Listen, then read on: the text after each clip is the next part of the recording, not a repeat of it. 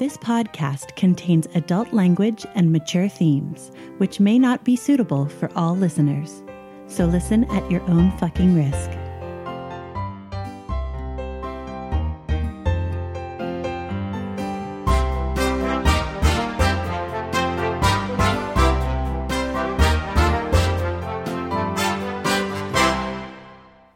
Welcome to Essential NPCs, the podcast where we sample some of the best And possibly some of the worst. tabletop RPGs. I'm Tommy, And I'm Addie. and you're listening to Series 5, Episode 16, In Memoriam.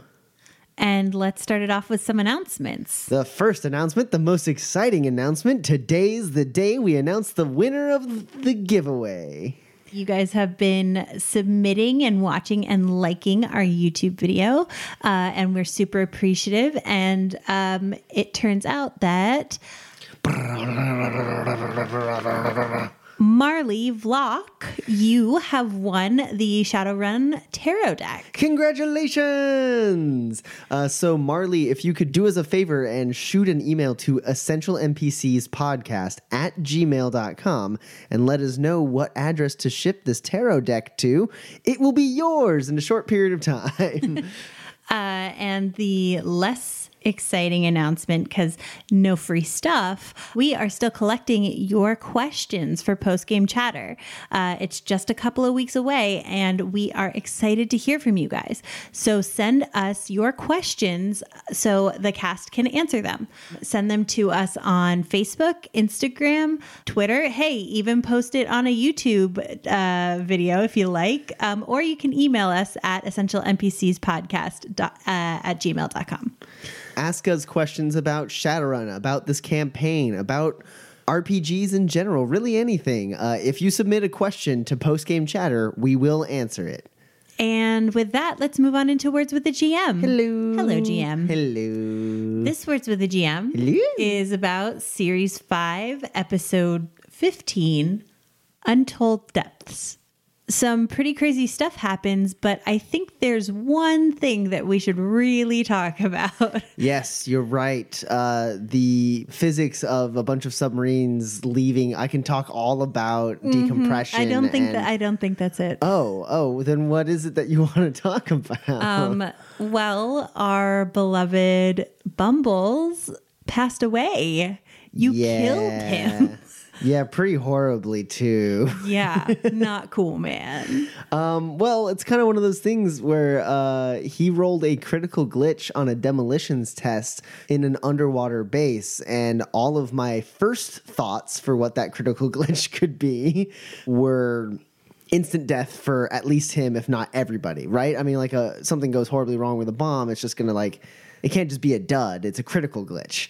But I sat there for a second and thought about it and decided yeah, whoever gets in that chair to reprogram these clones is going to die, which was pretty much me deciding that either you, Echo, or Bumbles was going to die as a result of this critical glitch. Yeah, we're the only ones with the data jack. So, Yeah. yeah. Thanks for that. Well, I I had to. It's a critical glitch. and the stakes are high. I get it. I get it. And this is actually a really good um, kind of segue because character death is something that happens um, in RPGs pretty much across the board, um, except for some um, some of the ones that are geared towards like like younger kids.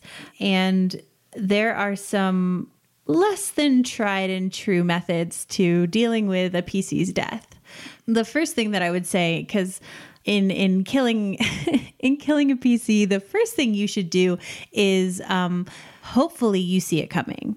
Um, and that way you can be prepared for how you expect the the person who's playing the character to continue. And this is kind of turning the topic a little bit more serious, but like, you know, why are you killing the PC? Is it you know, an exit for the person who's playing the PC um, because either they're too busy or um, they don't want to be in the campaign anymore or something along those lines? Or is it because the story warrants it? Or is it uh, somewhere in between they made a really bad mistake caught a critical glitch or a uh, you know failed all three death saves or however else you may die in an rpg um, uh, which is the the case that is always, I think, the hardest to deal with. Everyone knew that um, it was possible for our characters to die in the podcast. Um, podcast kind of feels like a little bit of plot armor, um, but apparently, you know, after after Zurich, Orbital fell, and and you told us like, hey, you might have died if if the rolls had gone a different way. Um, it kind of was like a little shocking, and then also after that, it was like, okay, we might be in trouble here if we get into another serious situation. Yeah, a lot of times uh, I will try to pull my punches sometimes and and skirt around like unlucky character deaths like in earlier portions of campaigns um, and save those kind of things for like the real high stakes uh, portions of the story uh, basically, like if he had critical glitched on his demolitions test to blow up the Yakuza B- Bunraku parlor, I probably wouldn't have like gone into a character death for that. I'd probably have to like blow up and like crash his beautiful West Wind or something like that. Um, but like you know, kill off a car, not kill off a player. but like if you kind of keep the the idea of like where the stakes are at, uh, it kind of amplifies how harsh something like a critical glitch is going to be. be because you want because you've built up tension you've built up the story the momentum is going and you're really doing the story a disservice if you pull your punches at that point the other thing i think that's really important which I kind of glossed over earlier, is that like you should make sure that your players do realize that character death is an option on the table the worst thing that can happen is you kill somebody's favored character off because they weren't being careful because they didn't think that you would kill them. Um, and I think that's a really important thing. It's the kind of thing that can like break a friendship if uh, if you're not too careful. Yeah, it can definitely break up a group if uh, if not everyone's on the same page about when and where character death can happen. And we could go on to another tangent about uh, about how you shouldn't really try to kill your char- your players. You shouldn't like you know just be a, a vindictive DM who's just constantly trying to like meat grind the party. Well, but also you know if that's the kind of campaign you're running and you found the players that like it, right? Yes, that's true. So-. Figure out figure out what everyone wants. Yeah, but but that's a that's a whole other words with a GM for another day. Right. so I uh, want to go ahead and ask you what your favorite part was from the previous episode. Ah, well, this one was pretty easy. Um, so, Crash 3.0 has this whole thing about elevators and them being super deadly and awful to us. That's true. Uh, in series two, you guys took an elevator down during the gala job, and uh, Kashmir got caught in a fight in the astral, and you guys had no idea, and you all got ambushed by spirits. And then uh, in the beginning of this series, you guys took an elevator in SeaTac, and you got shot. I got shot. but this time, the elevator was definitely someone else's enemy, which I was really happy about. Um, Bumbles, in a, a moment of brilliance, made a shape charge that just took care of a real big problem for us. Giant, super well kitted, extremely skilled team of security guards climb in an elevator and become chunky salsa. Yep, don't get in an elevator. That's, that's one of the most deadly story. things. Yeah. Uh, so, what was your favorite part? My favorite part actually somewhat involves an elevator as well. Boo. It's the uh, it's the other elevator. It's the elevator that took you guys down to the fourth floor. Um, but it's not it's not specifically about the elevator. It's as you guys were returning to the elevator during the trap that was set. And I asked everyone to roll a toxin resist test. Uh, the night before, when I was prepping the session, I was just kind of like, "Oh yeah," and this is this will be like the cool tension as they grab it. They have to like run out and get in the elevator and get out. And so, uh, yeah, there'll be some toxin. And I turned to the toxin pages in Shadowrun, not really having used them that often, and been like, yeah, Neurostun X, that sounds good. It will like, it will like deal some stun damage, it'll be great. But holy shit, did that fuck you guys up? And actually, probably very much help precipitate Bumbles' death because he only got to roll like six dice because of all the wound modifiers from the toxin. Yeah, yeah. And also, he had used his edge. It was real rough. Yeah. but it's my favorite part because I was just as shocked as you guys were about how effective that trap was. Yeah, it was certainly not kind to us. And I don't think we're done uh, feeling those repercussions either. yeah, you guys are still in the middle of a lake uh, and you have a whole bevy of clones to corral and save, as well as um, a fallen comrade to mourn. So I believe we should move on in and listen to Series 5, Episode 16, In Memoriam. It started how it always starts new team, new Johnson, new job. Except this time, it was different. First, the runners. You got Mouse, tiny sweet girl, more than a little funny in the head, but that doesn't matter much considering she's the best fragging Decker I've ever seen. Then there's Kashmir, about as green as they come, clearly out of his element. But when the cards were down, that boy proved to be one hell of a mage. Then you have Bumbles, Elf, Dryad, uh, Eccentric. If you're being polite, he commands an entire arsenal of drones with enough firepower to level a whole fragging city block. He's the kind of runner you hope you don't need on a job, but if you do, you're fragging glad to have him around. Then there's me, a big red oni named Boomer. My specialty is sneaking in, geeking anyone in the way, and, as the leader of the group, keeping those three in line. Next, the Johnson. On the surface, sounds pretty straightforward. The next runner called Pretty Bee. Fell off the grid a few years back, but I didn't ask why.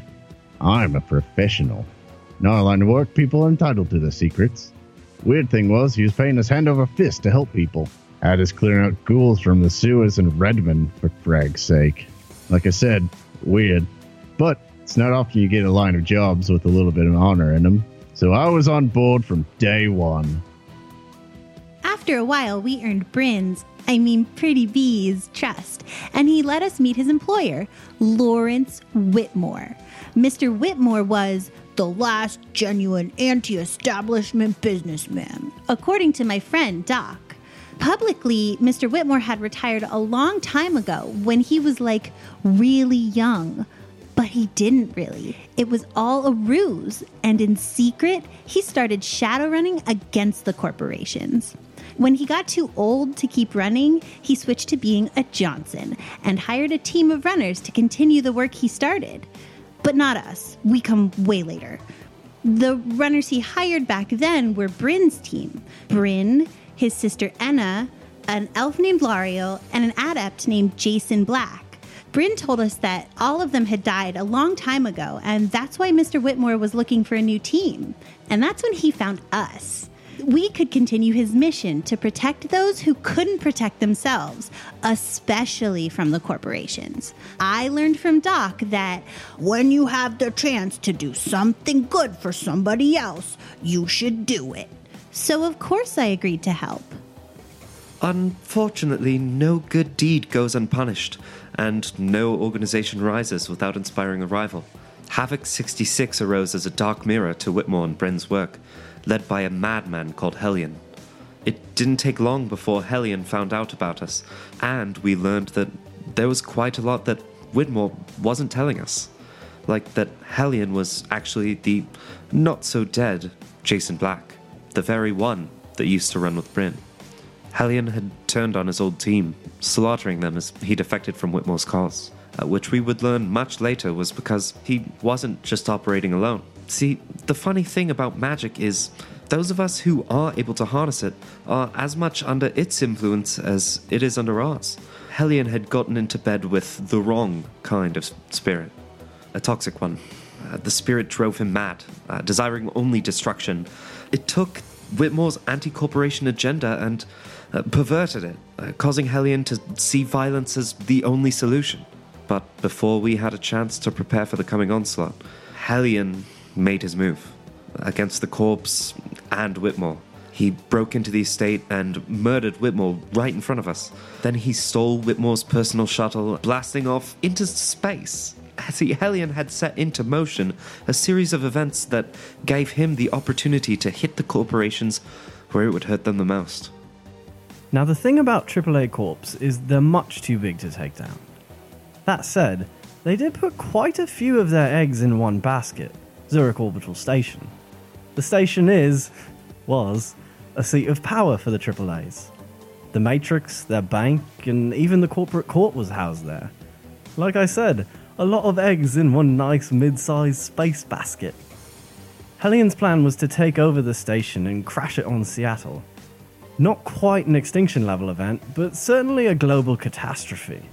Naturally, the only reasonable thing for us to do was follow him up into space and stop him, which we did. Sort of. We definitely took Hellion out, just not before he had done enough damage to the station to send it careening earthward. But with a little help from Mouse, we managed to make the whole space station rigger interfaced. That's right, for a few glorious minutes, I was a space station. While rigged in, I had to break Zurich Orbital apart. It fell into the ocean in little bitty pieces, causing basically no damage at all. And we became global heroes. Except no one knows because we're Shadowrunners, and the corpse would love to pin this on us. So we decided to lay low in Whitmore's mansion. It was the only sensible choice. That's where we've been since then, keeping our heads down while Bryn lines up the next job. And that's where I come in. This crusade Whitmore started is more than just a mission, it's my legacy. My name is Nim, and Lawrence Whitmore was my father. Whitmore sacrificed everything for his crusade against the corpse, including his relationship with my mother, Lariel. I never understood how he could just neglect us for his greater purpose. When I was old enough to join his team, he didn't offer, and I didn't ask. Some people would consider that a lucky break for me if they knew what happened next. When Jason Black murdered my mother, I faked my death and fled overseas. And it wasn't even hard, considering my ability to magically impersonate literally anyone I meet. I needed to start a new life as someone else, to get away from him and, well, everything. I never understood how important my father's mission was until after he died. And then it, was too late. It wasn't really a decision to come back to Seattle, it was something else, an, an imperative. I have to try to make things right in whatever way I can. I returned to the manor and met Bryn's new team.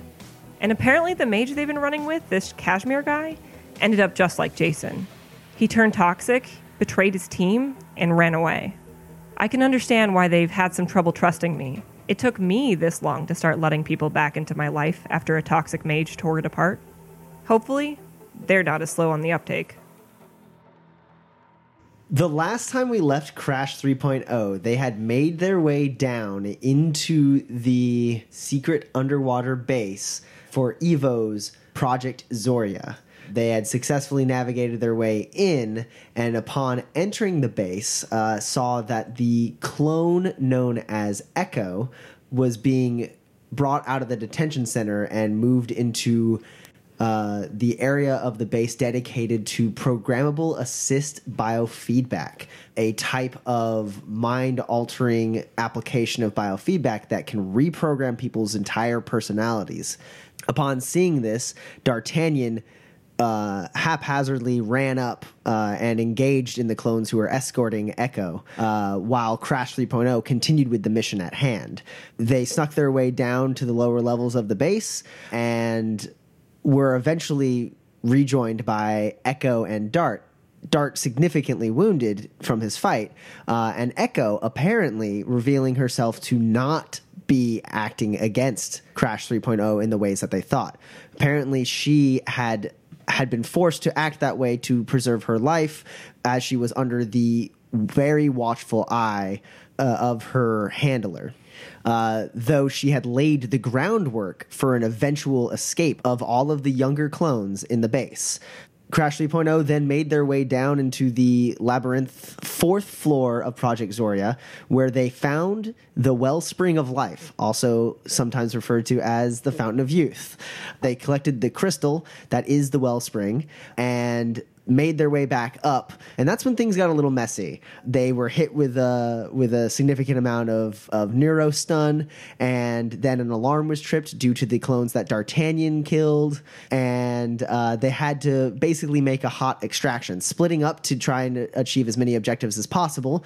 Uh, Bumbles rigged the base to explode. Echo and D'Artagnan went to engage the head of Project Zoria uh, and give the command word to all of the younger clones that Echo had secretly programmed into them that gave her complete control over their actions. Uh, meanwhile, Mouse, Nim, and Boomer went to engage the security team and, and adult clones who uh, were acting against them when the command word was given by Echo to the clones, it turned out that uh, something had gone wrong. And instead of her programming taking hold, the clones immediately reset to uh, to some kind of error setting where they lost seemed to lose all willpower and mindlessly plugged themselves in to all of the programmable assist biofeedback chairs in the base, awaiting someone to fix the error. In the heat of the moment, Bumbles was the nearest, and he decided to jump in uh, to the master chair so he could fix the the problem, uh, trusting his his friend and drone Red Leader when he said he could be of assistance. However, unfortunately, due to a critical glitch, uh, when Bumbles was setting the explosives earlier in the session, he had made a fatal error that caused the chain of explosions to start prematurely, damaging the chair he was in and trapping him in it. Uh, his m- mind being slowly cooked by too much biofeedback, the team scrambled to try anything they could to save him before they realized it was potentially too late. They decided not to leave his body behind and yanked him out of the chair. He was hit with a lethal dose of biofeedback and died. Uh, the team then had to make an extremely daring escape, having pushed their time limit all the way to the edge. Mouse barely managing to pilot uh, the submarine out of the collapsing base uh, behind all of the other submarines they had commandeered to escort the clones that Bumbles had indeed uh, managed to save by fixing the program error. You guys are now approaching the surface of the lake. Uh, the submarines containing the clones are going wherever you commanded them to, Mouse. Um, and Boomer's holding Bumbles' limp, dead body in his hands, uh, attempting to pour whatever remaining water that was touched by the wellspring uh, onto his wounds and down his throat in a, in a hope that perhaps he will be resuscitated. However, uh, Boomer, you have no luck. Come on, mate. Come on. And uh, as the last of the water comes out of the canteen, he just throws the canteen on the ground and uh, his head drops while still holding Bumbles. Uh, Dart, uh, come up here. Don't don't surface or anything. Just just come up here. Can you drive? And don't touch that thing in the front seat. Don't touch that drone. Uh, he climbs up to the front seat uh, to swap swap places with you, and he kind of looks confusedly at Red Leader, uh, who does have a damaged rotor, uh, and you've kind of just like shoved him into the uh, the passenger seat there. He looks a little confused, but at the moment. Adrenaline's still running really high. He doesn't like question you at all. He helps you get out of the chair and he takes your place and takes control. And he's like, "Well, there's a first time for everything," and uh, he kind of like matches wherever the the clones are. Yeah, they. Um, I sent them to a reasonable distance below the surface, um, not to because I wanted to make sure that there wasn't some crazy like Evo force or something above the water, like when the emergency was tripped. Sure. But first, I I buckled this safety belt around Red Leader, so he can't get out. Sure. Um, and then I climb in the back and I take the wellspring from Nim's pocket.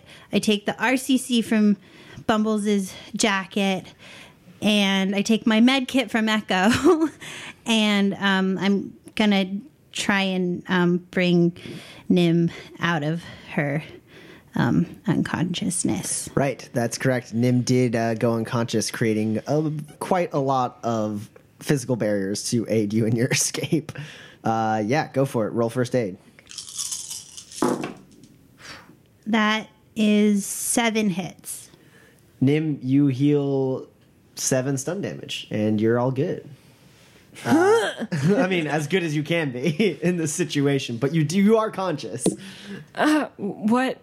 I will look over at Boomer and Bumbles. You see uh, a heartbroken boomer holding uh, Bumbles' corpse, empty canteen at his feet. Boomer, Yeah. Mouse, what? Where? Where are we? I need to make sure that it's uh safe. Yeah, can I use the sensors on the submarine to like sense what's around us? Yeah, um, uh, the sensor rating on the submarine is five, so you can roll ten dice Okay. uh, to kind of get a lay of the land using the sensors. Three All right, what are you looking for? boats. Uh, you pick up two large vessels, uh, not too far from where you are. They're they're much bigger than the the the submarine, um, and larger than these kind of small uh, submersibles that Evo had down there. And they seem like if you sit there and watch them for a while, like they're moving as if on patrol, um, but they're they're not like really leaving this area. Okay, that could that could just be Maria Silva. She she could just be doing what she said she would do, or it could it could be I, Evo if there it could. Echo, how how how likely is it that it's it's it's Evo? Do you know? uh, she kind of like straightens up when you say her name and like winces uh, due to the uh, mostly healed bullet wound in her gut, um, rubbing up against the straps of the chair. Uh, and then she says, uh, "It's unlikely they'd have this fast of a response time. Um, as far as I can tell, the site was to be more or less uh, self-contained and autonomous, though."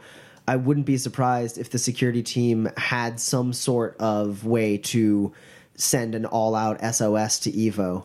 Uh, whether they managed to do that or not, send some kind of drone up to the surface to give a message to Kenji, perhaps. Whether they were able to achieve that or not, uh, I would be extremely surprised if he was able to get two patrol boats in the water that quickly. I will dial Maria on my comlink. Ooh, you don't have signal. We're, st- we're, st- we're still that far down. Yeah, we're we're probably like at least I don't know twenty or thirty feet down. Yeah. Dart looks around at some of the controls and goes, This is a stealth ship, yes? Yeah. Do you want me to try to get closer to the surface? Maybe we can get some more intel with your deck? Yeah, yeah, that's a good idea. All right. He, like, kind of like almost for a second looks like he's regretting even suggesting it. And he goes, uh, yeah, yeah, here goes. And he, like, Uh, can you maybe turn us on our side? "Ugh, I can try. Why? The coating kind of got scratched a little when I almost killed us. Uh, you mean when you saved us? He says as he like goes to press a button, stops and looks at it and goes, "Oh no, it's this one." And he presses a button, and the uh, the chameleon coating uh, makes you guys hard to see. And then he's like, "All right, everyone, hold on." Maneuvering, and he tries, and you see he starts to tilt the ship the wrong way, and then he fixes it and tilts it the correct way, and starts raising up at like an angle, uh, tilting the good side of the chameleon coating upward. Um, and he can get you guys pretty close to the surface. And he's like, "Is this close enough?" Yes. All right, you're operating at a minus five. Can I suppress the noise? Uh, yeah, you can try. Uh, three hits. Yeah, you can you can pick up uh, the the matrix signals of these two ships. It's, they're a little fuzzy, um, but they are broadcasting. Uh, they're not like running stealth or anything like that. It's really easy to pick them up, and you get enough detail on them uh, that uh, you do know that they are Lone Star patrol boats. Okay. Um, Let's surface the clones, get them on the patrol boats to safety first. Then we'll figure out what we are going to do. Is that a good idea? I. d- What if she wants to take them to Lone Star and like register them and give them like public SINs and then the clone program is out there and and then everything changes. Think we can convince Maria that going to the care is the best thing for everyone. Is she even allowed to know about it? D'Artagnan kind of like thinks for on it for a bit. And he goes, "Well, she wouldn't be allowed, and she could help us get the clones nearby. Though if she if she helps us with this, I don't see why the elders would deny her entry. Yeah, we'll just we have to we have to just go, I guess. So so we'll go up first and and we'll go up first. Yeah, yeah. We'll we'll go up first. Okay. I'll stay here with Bumbles. Dart kind of like sits there and goes, "All right, which boat am I going to? Do we call her?" Can I matrix perception to see if her comlinks? Uh, yeah, with your with your original matrix perception, you can you can find her icon and figure out which boat she's on Okay, easily enough. that one. Oh, okay, I'll. Uh, uh, everyone, strap in. Maneuvering. and D'Artagnan moves along below the surface nearby the boat, and then like awaits instruction. You guys are kind of floating underneath this patrol boat, f- shadowing it. There's like a sunroof, right? Uh, that's. I mean, if you open the sunroof, it filled the. No, I mean like if we like surfaced, we could get out through the sunroof. Yes. Okay. Dart, um, can you pull us up alongside? okay and then he, he like moves to the side and comes up alongside the uh, uh, the boat you guys can look up through the sunroof you see um, uh, it's got like an enclosed cabin it's, it doesn't actually have that much of a like exterior deck it's pretty large it looks like uh, uh, it could hold a lot of people it's hard to say how many people are inside it because you can't really see from your angle up into like where any of the windows would be How many comlinks do I see? uh, you see four comlinks on this boat and four comlinks on the other boat. Should we call her? Yeah. Yeah, let's call her. Badoop. Uh, rings a little bit, like half a second, and then it picks up. Detective Silva, Maria, tell me you're in the middle of Lake Washington. I am. I got two patrol boats uh, running a training exercise right now. Can can you come out to the deck of one, Wh- whichever one you're on? Yes. And then there's a, a bit of a pause, and then you see her kind of like come up to the front of the ship, standing on like the, the point, looking around. She goes, All right, I'm there. And then she looks and sees you guys and goes, Oh, Jesus Christ. Hey, um, so we've got a bunch of people, more than we thought. How many? 30, 36, I, some somewhere in that range. and uh, she nods and goes, "Okay, um, well, each I can fit eight, maybe twelve if I cramp on each ship. Um, but I, I, like I said, I, I have this all set up. These are these are the people running these exercises are people I trust, and um, I can uh, we can continue that, guys. As far as Lone Star is concerned, I can we can get." Uh, land we have land vehicles nearby that can that can be loaded up. I can try to get enough to move. How many did you say? Like 35 people. Yeah, I can. I can try to. It only would take uh like six or seven cars. Okay, we're gonna have to move as fast as we can. I as we have to assume that we're being tailed. Oh, prisoner transfer exercise. There, we'll do it like that. I can get. I can get some. Uh, some. Some. Uh, prisoner transfer vehicles. We can fit more people in there. It'll have less of a profile. Where are we moving them to? It's it's gonna have to be an undisclosed location. We're we're moving them to the woods. Basically, we've we've got a safe house. Do we have Evo on our tail? Do, how fast do we need to move? We we need to move. Uh, Dart, And uh, uh, you say that, and the ship jolts just slightly, and he goes, "Yeah, yeah, huh." can you help Maria get all of the clones to the care? Uh, yes, yes, I can. Uh, With with Echo with me, I we can get all the clones loaded up. Okay, I think you two need to stay here. We've You have business to attend to. I understand. yeah. Uh, we'll meet up with you afterwards. And uh, D'Artagnan turns to Mouse and goes, uh, "the the wellspring, you have it, yes? I do. I need to return it to Grandmaster Grundlefug." I think I'm I think I'm going to come with you. So Mouse, are you, are you sure? yeah, I have a, a, a we have a few things that we have to do. We can't we can't stop now. And and you guys I'll call I'll call Spot. He can bring me home and, and you guys can take the submazine and I'll be home really soon. I just there's a couple of things we have to do. We can't stop the mission now. That's not that's not what we would do. So so you guys you guys go home and, and I'll be there really soon.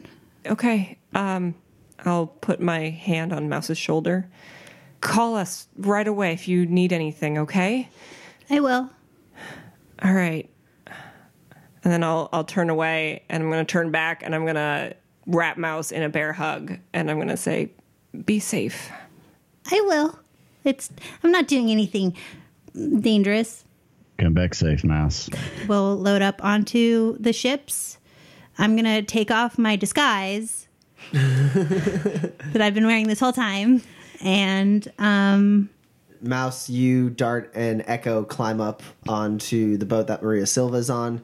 Uh, she's already starting to give orders in uh, in the radio. She's like, "All right, prisoner extract, double time. Uh, uh, get the get the vans to the North Shore. We'll meet them up there. Uh, uh, start loading up loading up your your prisoners, boys." And you see like the other boats start to like move, and like you see as the the submarines with the clones like kind of pull up and everything, and and Echo goes, I'm going to have to give them the order to follow the command as soon as the boats are open. And Maria Silva looks at her and looks at you, Mouse, and like blinks. She goes, blinks a little bit because she sees that she's wearing a jumpsuit that says Echo 8 on it. And she goes, Must be quite a story what happened down there. Crash 3.0 just seems to keep collecting bad guys. And uh, Echo like kind of like lowers her head and doesn't say anything, and Dart just grins.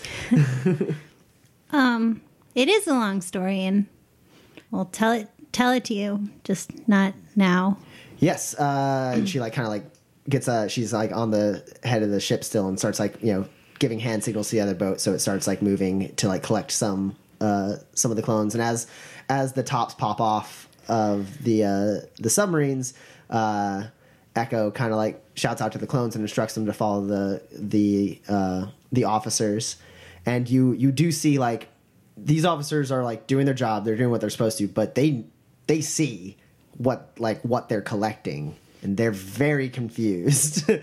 Um but none of them like they're actually all kind of you would expect like she said training exercise they're not young these guys. They're they're like 40s uh at at minimum.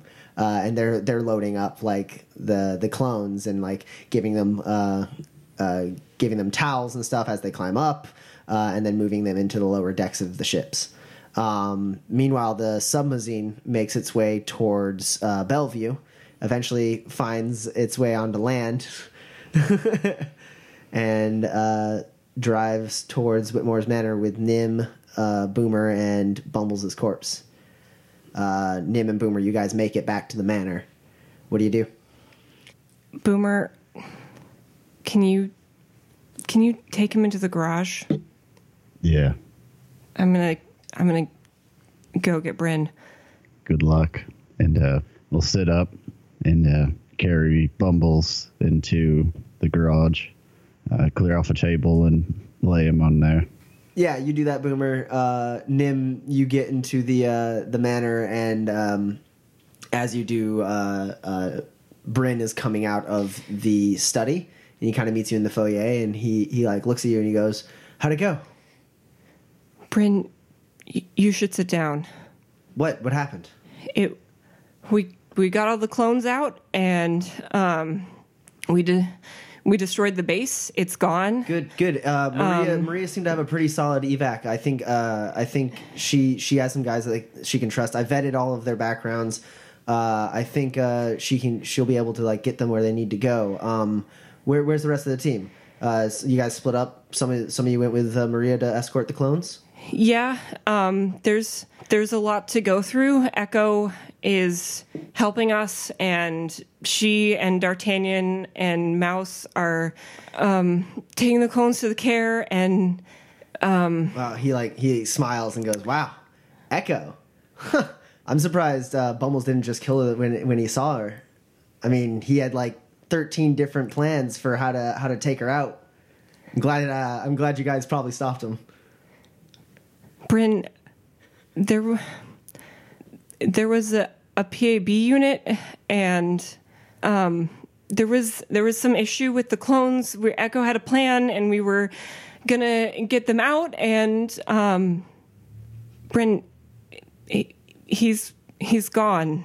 It was there was too much biofeedback, and the explosions went off at the wrong time, and uh, the place was collapsing and it damaged the machine Wait, wait, or wait, wait, wait, slow, slow down, slow down. So who? Bryn, I'm sorry, we tried. We we really tried to save him. He sits there and he like kind of mouths like half of a word like a couple times, like he's trying to figure out what to say. Uh, Mouse, w- where's Red Leader at? Uh, he's with me. Okay. Um, and uh, you see, uh, you do see in your matrix, like he kicks online for a 2nd and then turns off. And uh, Nim, uh, Bryn's sitting there struggling, like to say stuff. You see like tears welling up in his eyes. Uh, he like kind of like looks like a little weak in the knees and like leans and like press like catches himself on like one of the like desks nearby. I'll immediately jump forward to grab him.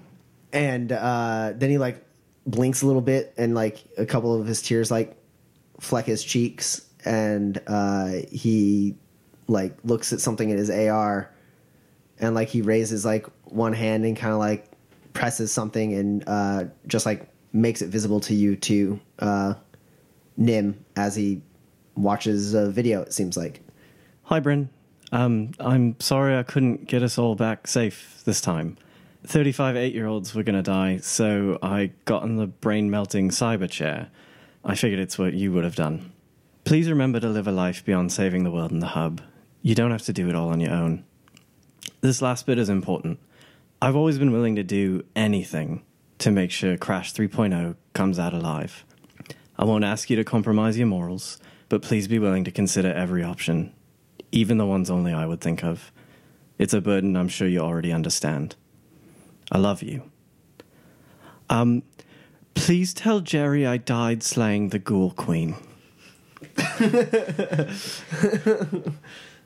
at that bryn like barks out like a laugh and then falls to his knees and starts sobbing Uh, I'm gonna put put my arms around him and uh, just kind of hold him and uh, send Boomer a private DNI that says we're gonna be a minute. Take your time. Meanwhile, Mouse, uh, you are you are watching as uh, the clones are very very quickly loaded up onto the ships. It does take an extra trip from one of the ships to get all of them, um, and they're very quickly and efficiently uh, loaded into uh, the vans.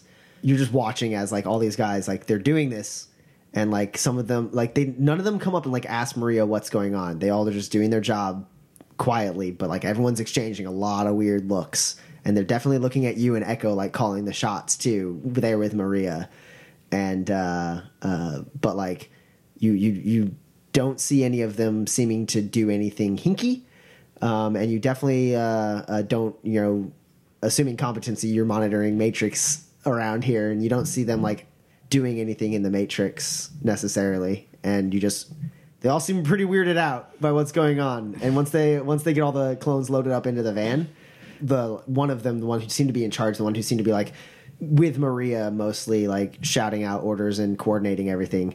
Uh, he like closes up the last van and he comes up to Maria, noticeably making like a side glance at you and Echo. Where are we taking him, boss? And Maria looks at you. Um, so I'm going to give them the coordinates and then I'm going to tell Spot to meet me there. Okay. Boomer, you're sitting there uh, uh, in the garage with with Bumbles uh, laid out in front of you, and you hear uh, "arf arf" as uh, Spot kicks to life and starts driving out through the garage. Yeah, and uh, they they load up the vans. Uh, you and Maria getting one, Echo and Dart getting another, um, and uh, all these guys uh, start escorting the clones. Whenever we get there. Yep, uh, it's gonna take a little bit. Nim uh, through through the sobs, like Bryn seems to like finally catches breath enough to be like, I want to see him. Oh, okay. Um, here, let me let me help you. Boomer's with him. He's he's in the garage. Yeah, he like puts his arm around you and like wipes uh, wipes his face clean, and uh, starts like walking out into the uh, into the the grounds. And he like he stops and he's like, "M- "Mouse, where's where's Mouse?"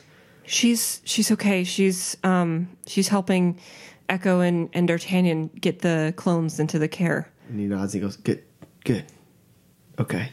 And uh, Boomer, the garage door opens again, and you see Nim and Bryn uh, walk their way in. Nim doesn't make it halfway to Bumbles uh, before he like lets out like a, a like kind of pained noise, and then like he removes himself from you, Nim, and like walks ahead of you, like reaching like a trembling hand towards Bumbles, his breath shaking, his eyes just like bleeding tears over his face.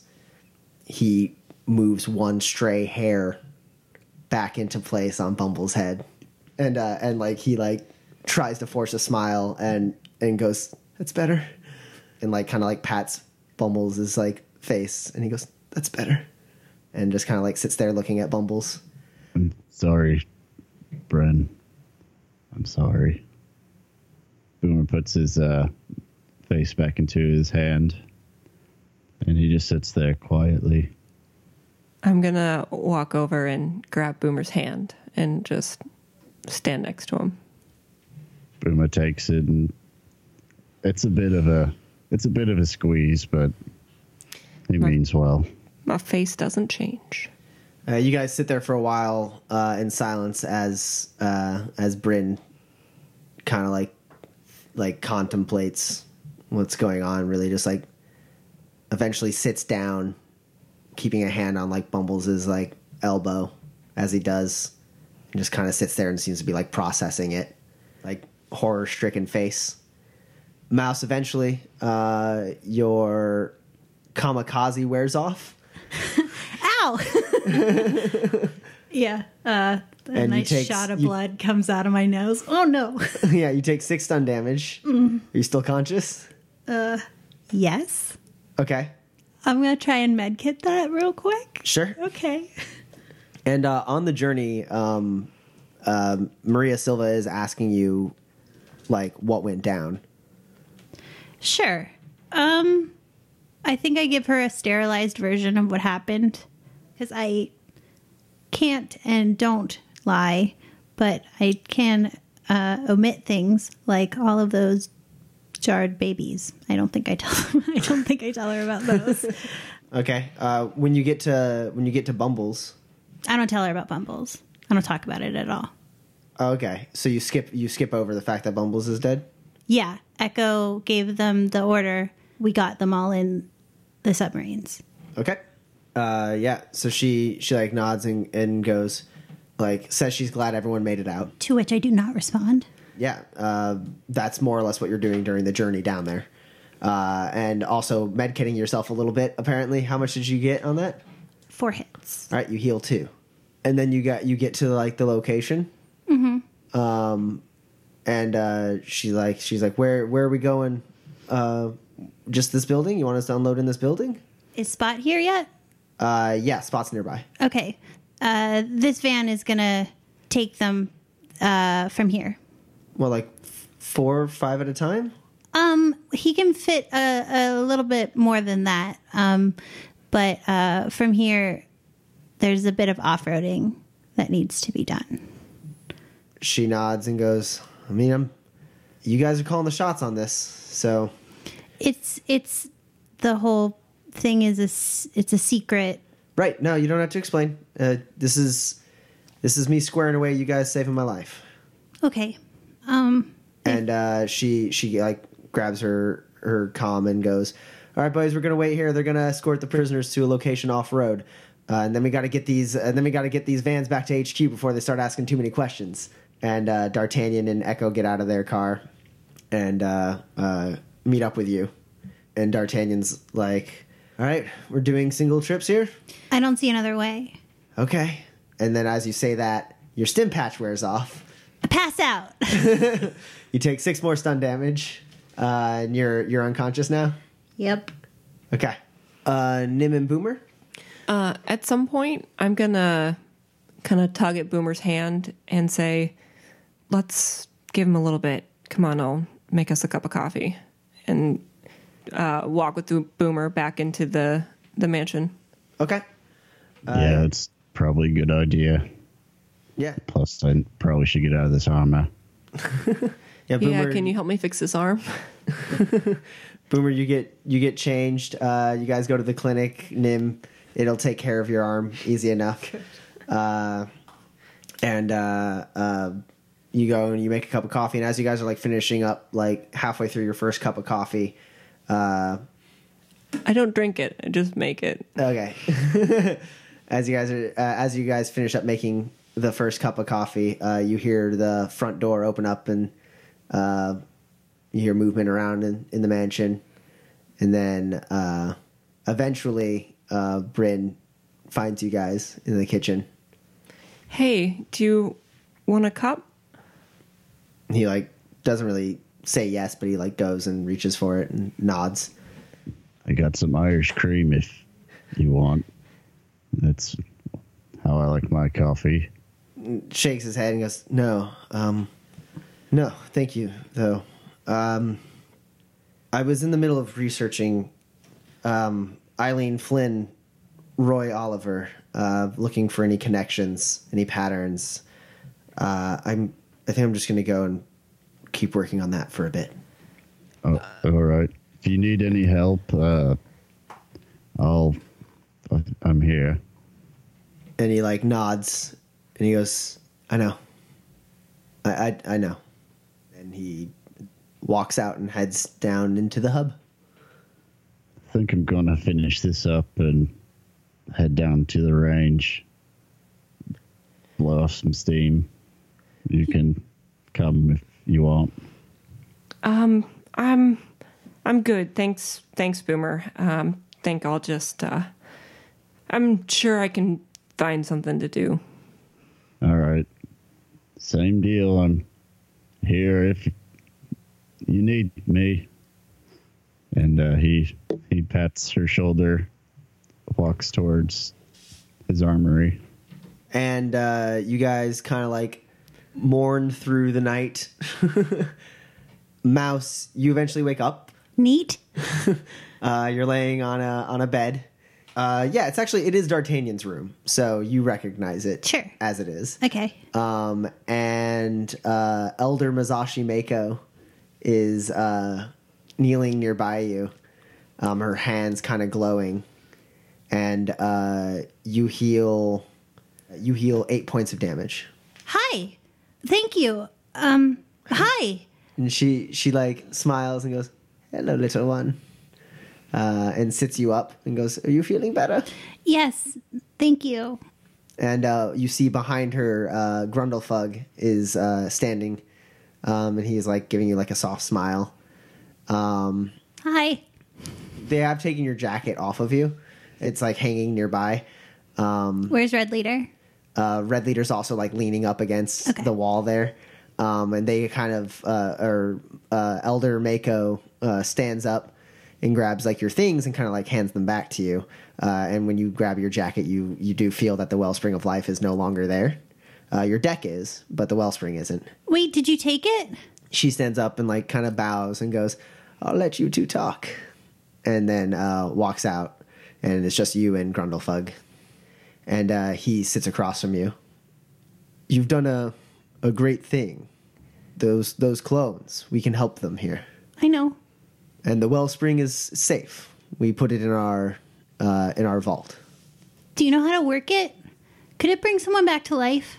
he lowers his head and like kind of shakes it and he goes i've uh, in all of my years i've never actually seen or held the wellspring and it will be some time before we're able to unlock any of its secrets though if anyone can find a way this relic can be utilized safely it's the el- elders here in the care unfortunately or i do not believe i can help your friend D'Artagnan told me what happened. Yeah, okay.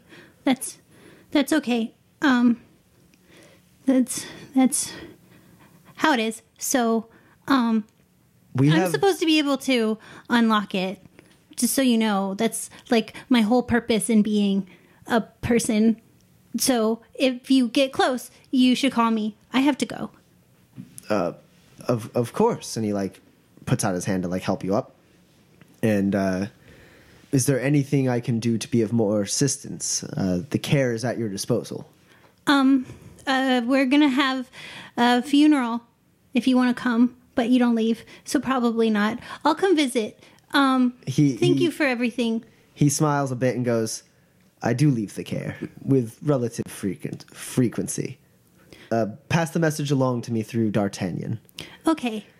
Um, and as you like collect your things um, and you're about to leave, he takes your hand and uh, puts his other hand on your shoulder, and he goes, uh, "The care is forever in your debt. I am in your debt." And he reaches into like his uh, into his robes and uh, pulls out. You see a chain produce, and then a crystal fall out at the end of it, and he and he presents it to you. Oh, um thank you. And he goes, "D'Artagnan has shown you how to use it." You stick it in the ground. there are there are some words to be said alongside it. Okay, Nim is magic. You can probably figure it out.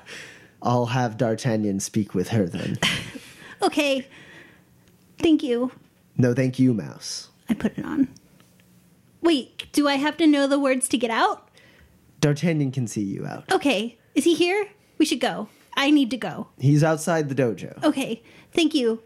I run out. Wait, I strap on the giant drone and then then leave. Sure, you strap Red Leader onto your back and then you you run out. Uh, uh, Grundlefug watching you go.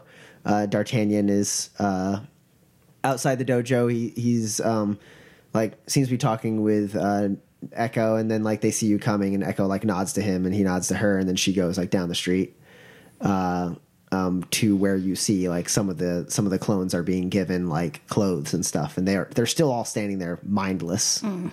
Uh, and Echo like says a couple words, and they like start picking up their stuff. And uh, Dart like as you get to him, he runs up to you and gives you a hug, Uh, Um, and he goes, "I'm sorry, I didn't have time to say it before." um, thank you. We're gonna have a funeral, so um, you're invited. Also, I need to leave, so um, it's can I don't I have a thingy, but I don't know how to use it.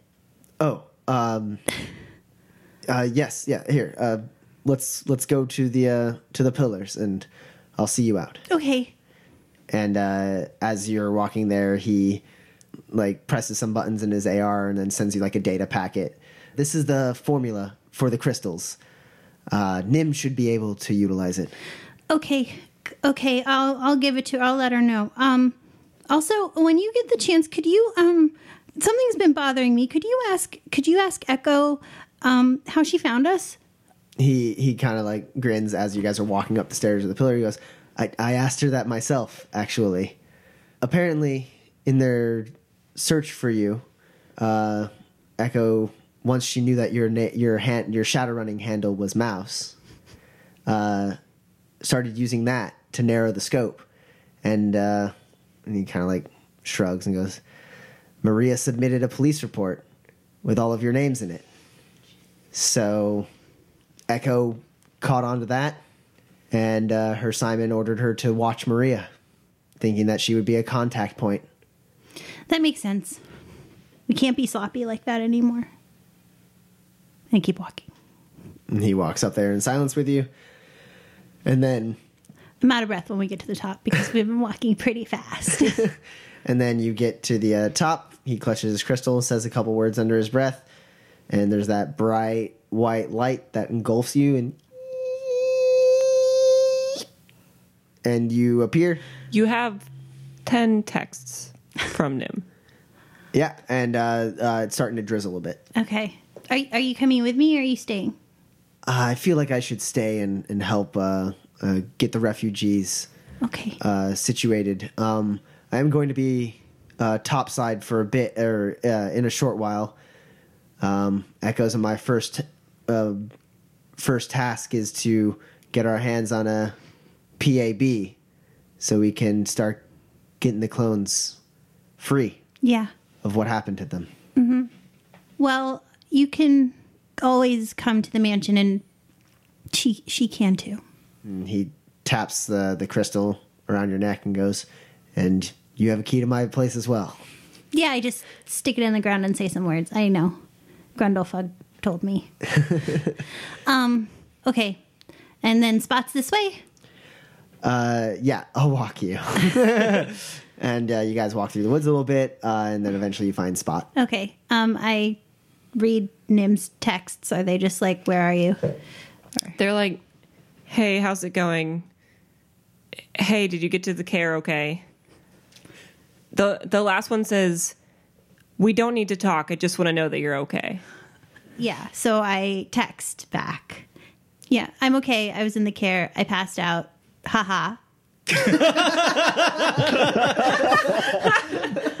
uh, and then um, have a few more errands. We'll be back soon.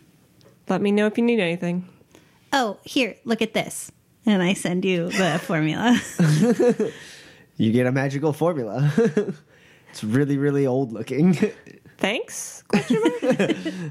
cool. So, um, based on where I am right now, is the entrance to the Ork Underground, um, Tacoma, or Redmond closer to where I am right now? um, in order of proximity, it would be Tacoma is closer, d- depending on where you're going in Tacoma. Uh, maybe like the northwestern part is a little further, but uh, most of Tacoma is closer to you. Then next closest would be the entrance to the Ork Underground, and then furthest from you is Redmond. Okay. Um, okay, so um, I'm going to go to Lockham and Greps. Okay, they're yeah they're in southern Tacoma, so they're pretty close. Okay. Spot drives you there. All right. Uh, you get out. It looks like they're uh, getting ready to lock up shop. Cool. Um, I go in and really without ceremony because I don't know how to do it. I just I say, um, "Hi, do you remember me?" Um, yes, your your mm, mm, I think it's Mouse, dear. Mouse, yeah, you're Mouse. Yes. Um, so Bumbles was my friend. Yes, we we remember we remember, but Bumbles always talked about you when he was in for his fittings. Um, do you have his measurements still? Of course, he is one of our best customers. Cool, cool. Um, okay. Well, so first thing, I need a replacement jacket for his s- sh- multicolored suit. All right, that's easy enough. Okay.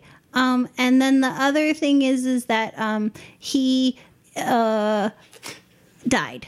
He's Yeah. oh Um. Lockham. What? Bumbles? He died on the job. I assume he died on the job. Yeah.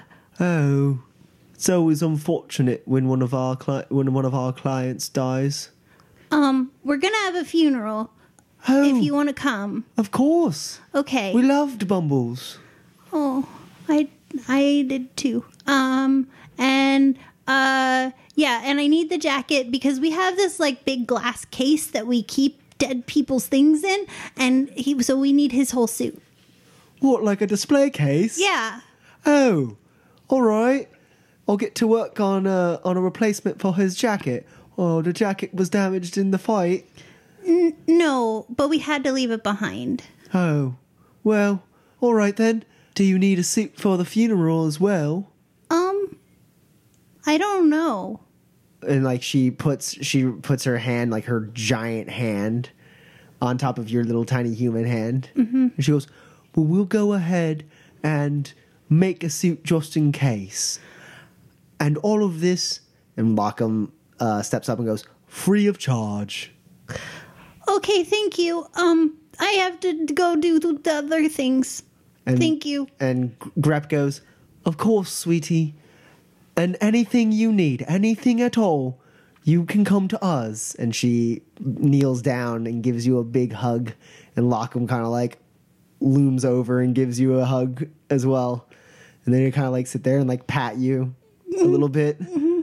And then they break away and she goes, All right, we'll get to work right away. Thank, thank you, thank you. I gotta go. There's things I have other leaving things. I leave and I get in spot. Try really hard not to cry, uh, and I will go to Redmond. Okay. I have a question about the inventory of Spot. Okay. Is there a grenade? Yes. Okay. All right. uh, it takes a while for you to get to Redmond, uh, especially since Spot's doing most of the driving, and you know gives it a hell of a try. But you know he doesn't he doesn't know all the tricks that Bumbles used to know, Yeah. uh, so it takes a while, and you have to sit in traffic a little longer than you would normally, and it's quiet. You're just you know sitting there uh, alone, just you and Red Leader in the car with Spot. He doesn't seem active, and you look at him in the Matrix. Uh, and then, yeah, eventually you get to Redmond. Yeah. We stare at each other for a while. What, you and. Red leader. Okay, you stare at a drone for a I while. I do. um, and then I'm gonna find an abandoned lot in Redmond. In Redmond? Yeah. That's not too hard to come by, so Cool. sure. All right. so I'm going uh, to turn on the wireless capability for this grenade, and I'm gonna run out into the middle of the lot, Yeah. and I'm gonna set it down, and then I'm gonna go back into um, spot, Okay. and then blow up the grenade. Okay. All right, there's an explosion. Uh, heavy explosive grenade goes off in the middle of Redmond. Uh, you hear like a, a dog barking in the distance. A couple people seem to like come out and look in the lot and they see Spot. You see like recognition in their eyes and they move out of the way and get back in their house. You sit there. Nothing happens for a while. How long do you sit there? Half an hour. You can get anywhere in Redmond in a half an hour. Yeah, in half an hour, nothing nothing happens. You just kind of sit there. The rain's starting to come down a little more. Mm. I'm gonna I'm gonna yeah, I'm gonna is there any explosive foam?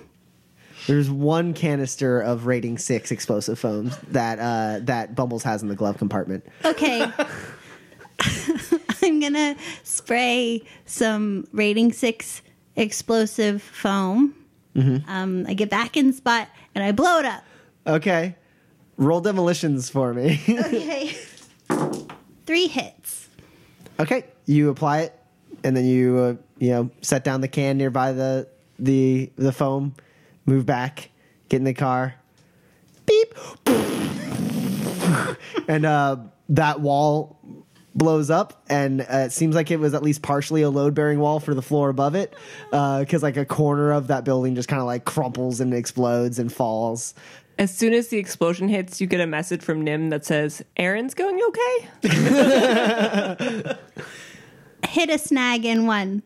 We'll be home soon. Okay. Uh, and there's uh, uh, about 25 minutes later you hear and you see uh, uh, well roll roll edge for me really quick No hits. okay you see some red hot nukes rolling up Okay. uh, you don't recognize any of them sure. uh, they see the the work they look around and they see spot and you see them all like kind of like laugh and smile and they like drive over to you Okay. Um yeah. I get out. they're getting off their bikes and then they like see you and they're like they stop and look Hi. Is magnitude here?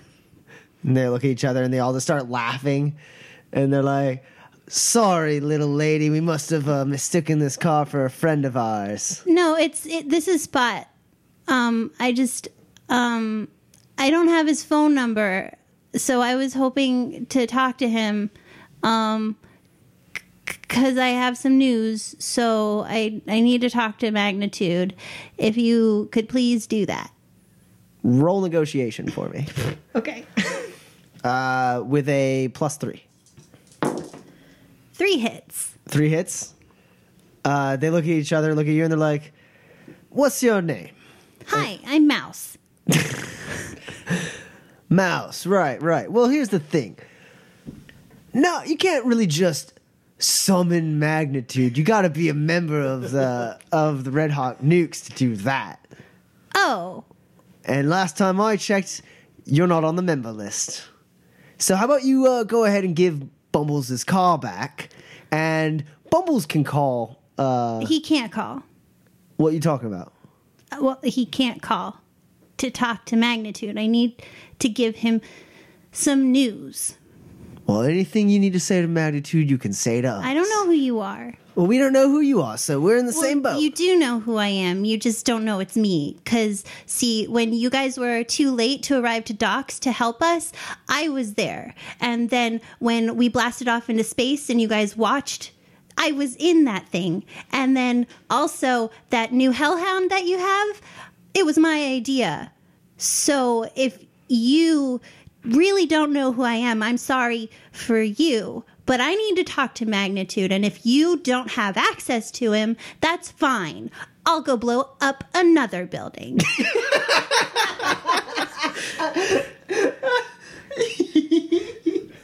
yeah, go ahead and roll uh, intimidation at a plus six. Three hits.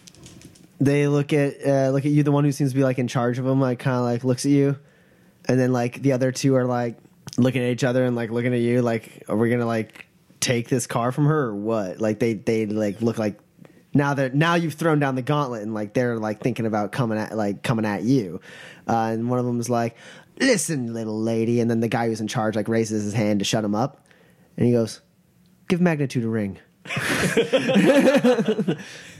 One of them pulls out his comm link. I snoop.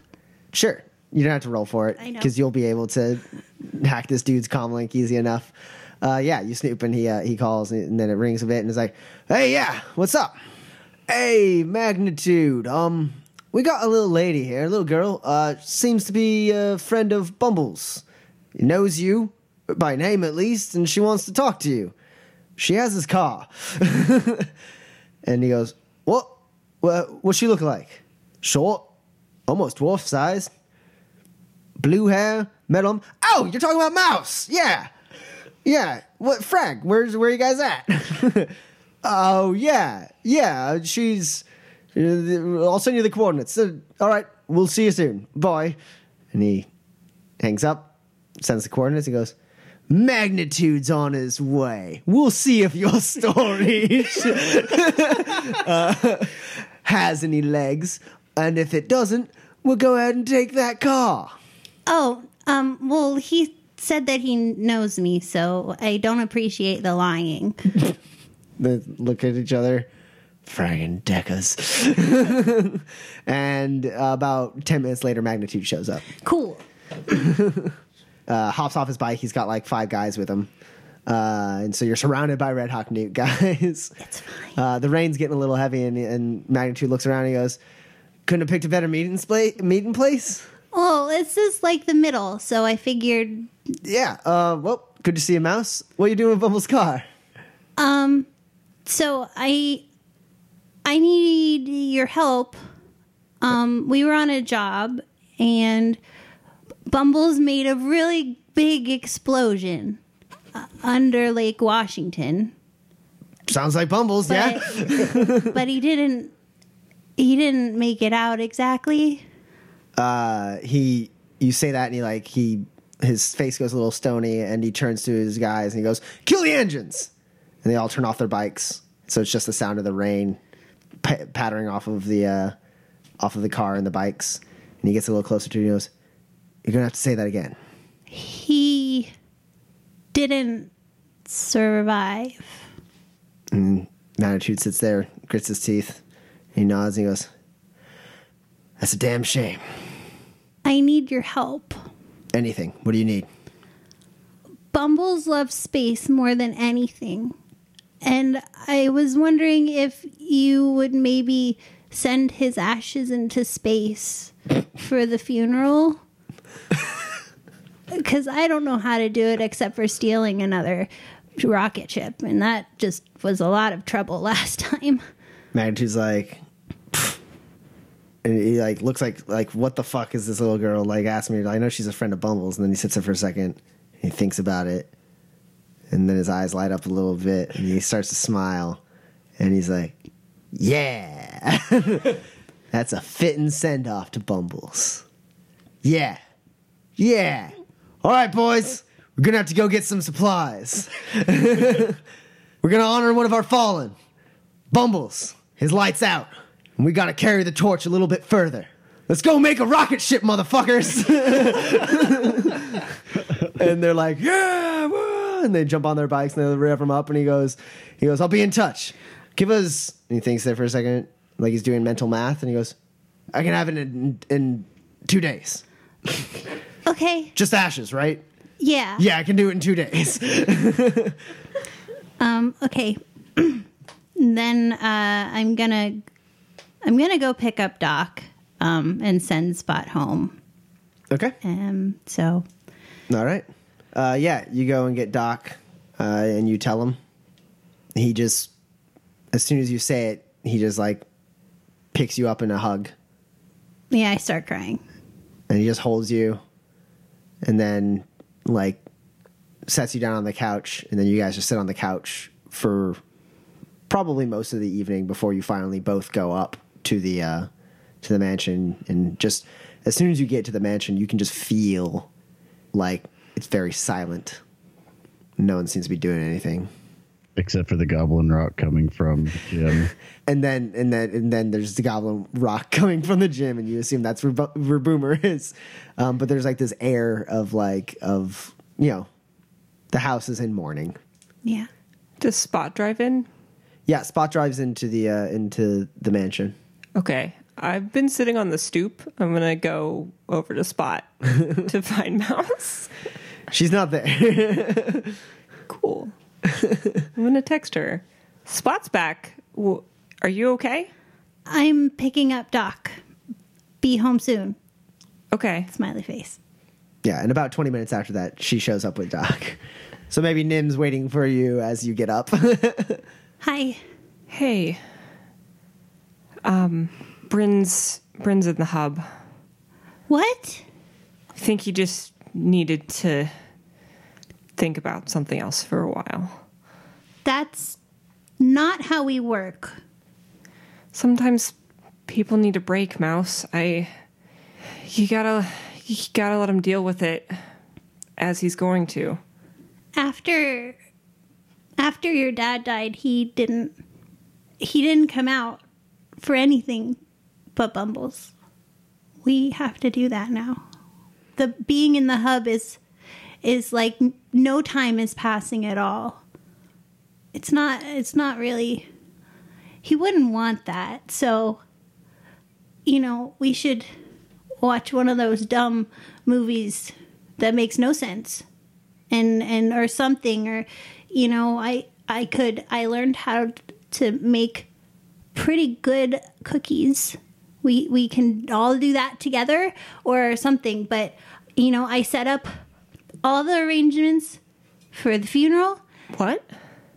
and yeah and um his new suit will be here soon Mouse. and um Mouse. yeah I think you need to take a break.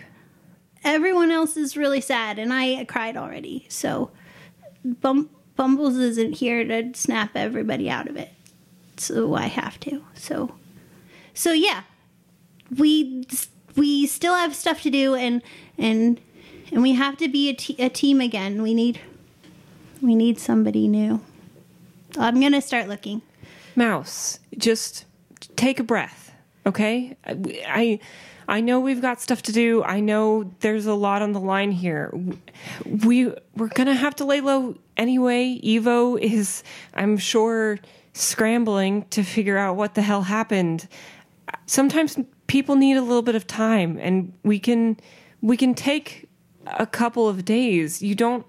We're not gonna just replace Bumbles. I look. I I promise. I'm.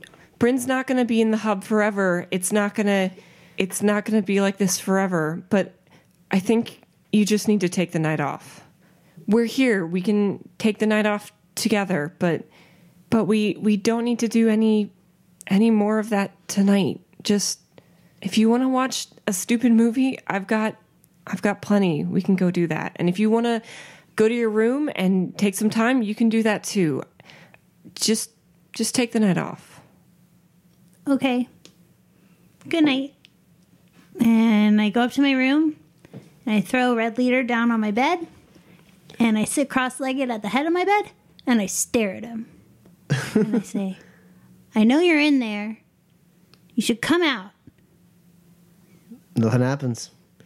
And the night passes without event unless anyone is attempting to do anything else. At some point, I'll bring Bryn some more coffee and probably a little bit of food. Okay. Yeah, he he kind of like snaps out of the the trance of the hub and like takes the food and like nods and, and uh says to you you know when when we lost Anna, we lost Lariel and then even later when we lost Whitmore I I promised I'd carry on their legacy. I'd try to keep them alive by keeping their ideals alive and, and do what they would do in situations. And then like he, he like his face scrunches up a little bit like as he fi- fights back like some tears. And he goes, "I don't know if I can if I can ever honor Bumbles properly." Then he like sighs. Thanks for the coffee. Takes a sip and then goes back to work. And then the night passes, um, and I don't know if anyone's really attempting to achieve anything except for Mouse talking to Red Leader every once in a while. Yeah. Every time you do, no response. Uh, when you scan him, it doesn't seem like he's active in the Matrix or anything like that. So you don't know exactly what's going on. If I don't get a response, I'm going to jack in at Okay. some point. He can't ignore me forever. Yeah. Uh, so you jack into him. It seems like a pretty standard like operating system for uh, a rotodrone, um, but like everything is on the fritz. Like there's no activity going on uh, like in the matrix when you like scan him and he's not doing anything and he's not responding to you. Uh, but when you get in there, it's not like you don't see any other persona in there. You don't see anything else going on. You just see like all of the code is just like going insane. Like maybe he's broken or there's some crazy glitch going on, but like like it's all nonsense and like you see streams of code like flying around. Like if you were to attempt to do anything in the matrix right now, it would be like at like a minus 8 as you're just sitting there like ducking around code. It's like there's it's like there's almost like a, a monsoon going on of like matrix streams and code like that's just like blowing up around you. Not seeming to do any damage to the device or anything but just like something's wrong. And the code is just all like it's it's just bouncing off the walls spinning around like you're you're like starting to like see graphical glitches everywhere I'm to jack out okay and then I yell at it. okay doc eventually comes and stops you He just is ignoring me, Doc. He's ignoring me. And after all this time, he's just been, he's all, he could have, but he's just What do you- nothing. mouse nothing. Mouse, what are you getting on about why would red leader respond he's a drone He's not broken? a drone. what do you mean he's not a drone Doc, he's an AI. He always has been. He's been pretending. He's been lying to us. And I know he's in there. Okay, okay, okay. Let's let's say he is an AI. He's been helping Bumbles ever since. Like he's done nothing but help, right? That we know of. Okay, fair. Maybe we lock him away somewhere. We could put him in a microwave. Maybe he left. Maybe he's not here anymore. Well, why would he leave us if he really wanted to help? I mean, he's a I can't. fragging AI, maybe I ma- can't rigger and a and and hack. It's too much. I can't be plugged into both at once, and I'm not allowed to look for another rigger. And we've still got to take care of Kashmir, and look. everybody's so sad. And he, he And grabs just- you. he He, grabs your face and like makes you like look at him, and he goes, "One battle at a time, mouse. One battle at a time." We have to get ready for the funeral. Let's go. Okay. We have to we have to um incinerate him. I figured we'd do it in the forge. Sure. So you guys incinerate Bumbles' body in the forge of the garage, Mhm. It's what he would want. and then you guys pack him up. Mm-hmm. Bryn uh, uh, comes out of the mansion. He's wearing a very nice black suit, and I'm also in my suit. he's looking a little shaken. get into spot in your respective vehicles and drive out to uh, the middle of Redmond, where uh, you find Magnitude and the rest of the Red Hot Nukes, and Lockham and Grep, and I bring all the drones. sure, including Red Leader. Red leader stays in the van. okay, I bring my shotgun with me. sure. Uh, and D'Artagnan and Echo's there too. And uh, they're all kind of like standing around an open space uh, where there's a rocket that's about a little bit taller than Boomer placed. It's a pretty ramshackle looking rocket. It looks like it might explode. uh, you're not sure exactly what they scrapped together to make this work, but uh, Magnitude comes up to you guys and he's like, We ready? Wait, so they, they put the ashes in, and uh, I put my shotgun in there with it with, with the ashes as a parting gift. All right. You say goodbye to Becky and you put Keep her safe up there. put her in with Bumble's ashes. You lock up the panel, and uh, uh, you all back up. The Red Hawk Nukes give you all sunglasses that are treated for the bright light of this fucking rocket that blasts off into fucking space. and as it uh, as it does, uh, all the Red Hawk Nukes turn on their their uh, motorcycles and rev the engines uh, full blast, uh, and it goes flying up, and uh, um, they they like as it gets away, they lower it the engines a little more and a little more and a little more until there's like silence, and Magnitude turns to one guy uh, and goes, "Did it make it?" and you see you see a, a red hot nuke kneeling down with his eyes in a telescope, and he's like, "It just hit Atmo," and uh, everyone's like. Uh, they they let out like a shout and uh, and then the Red Hot Nukes host a, a little wake for anyone who wants to stick around. Meanwhile, Bumbles, Hi. you open your eyes. Okay. I wasn't expecting that. you don't feel like you can move your body for a second, and uh, you feel heat bearing down on you, and your eyes start to focus, and you see you're looking up into like a clear blue sky with like a with like a burning sun just like right above you, uh, and it's like cooking you a little bit, That's not great. and then you're able to eventually muster up the strength to sit up. And uh, you look around, and it looks like you're in like an arid desert. Uh, there's a very, very far in the distance to the north, you see like a little mountain range. Uh, to the east and west, there's like some like craggy hills. Um, and then to the south, it kind of opens up into like a flat, like just as far as the eye can see, like flat, dry desert. Uh, and you see off in the distance, uh, to the south, this big dust cloud.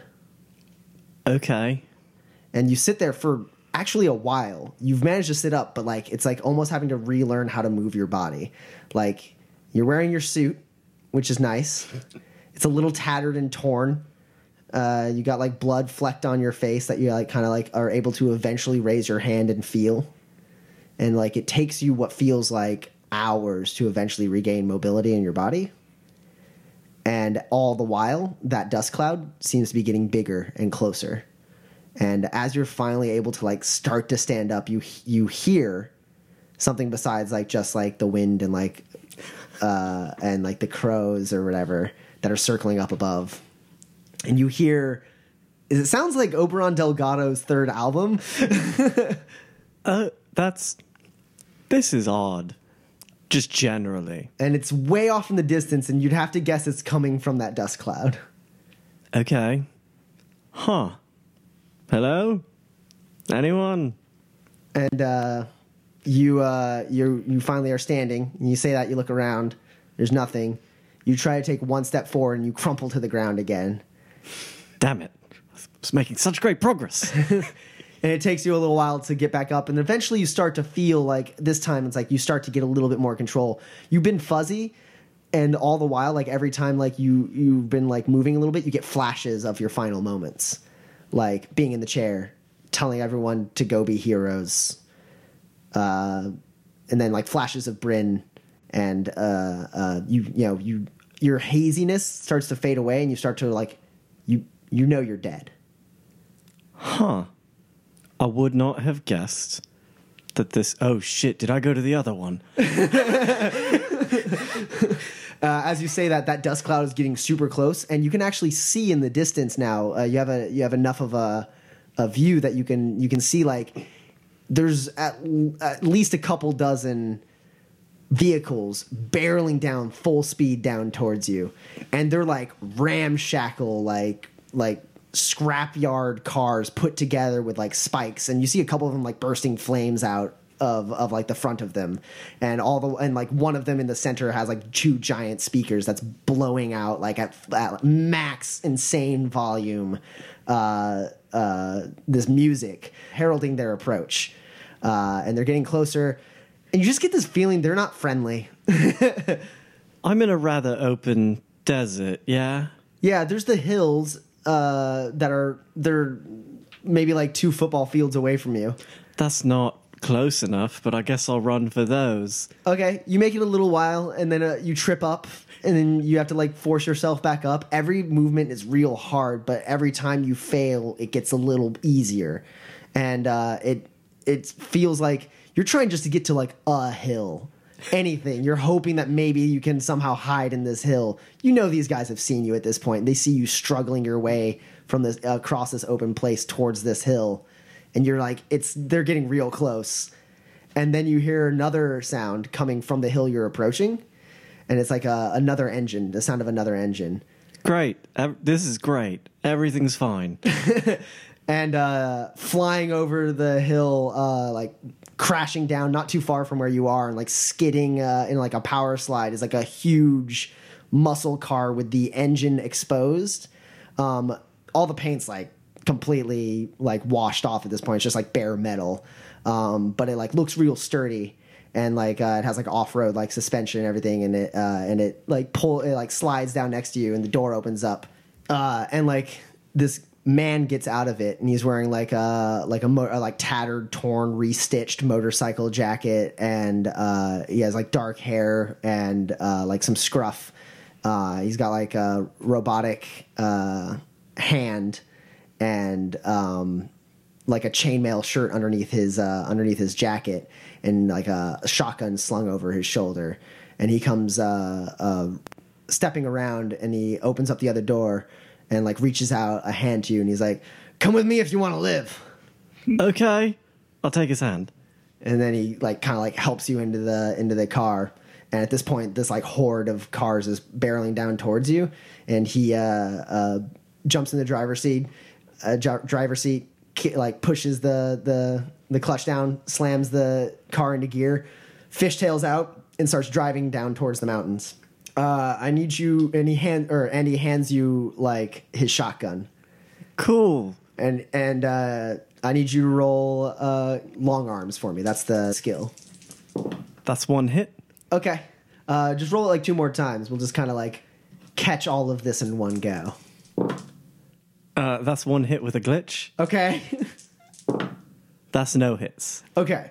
Uh, so yeah, uh, these cars they get they start swarming around you guys. Not quite able to catch up completely. Uh, and meanwhile, the guy driving is like, "Slow him down!" And uh, you see these cars are being driven by like these mutated, uh, like bleached skin, boils on the on their like faces, uh, like mutant, like monster. Maybe they were men once, but now they're like these creatures behind wheels, and uh, they have like guns and spears and stuff, and they're like throwing like stuff at you and shooting at you.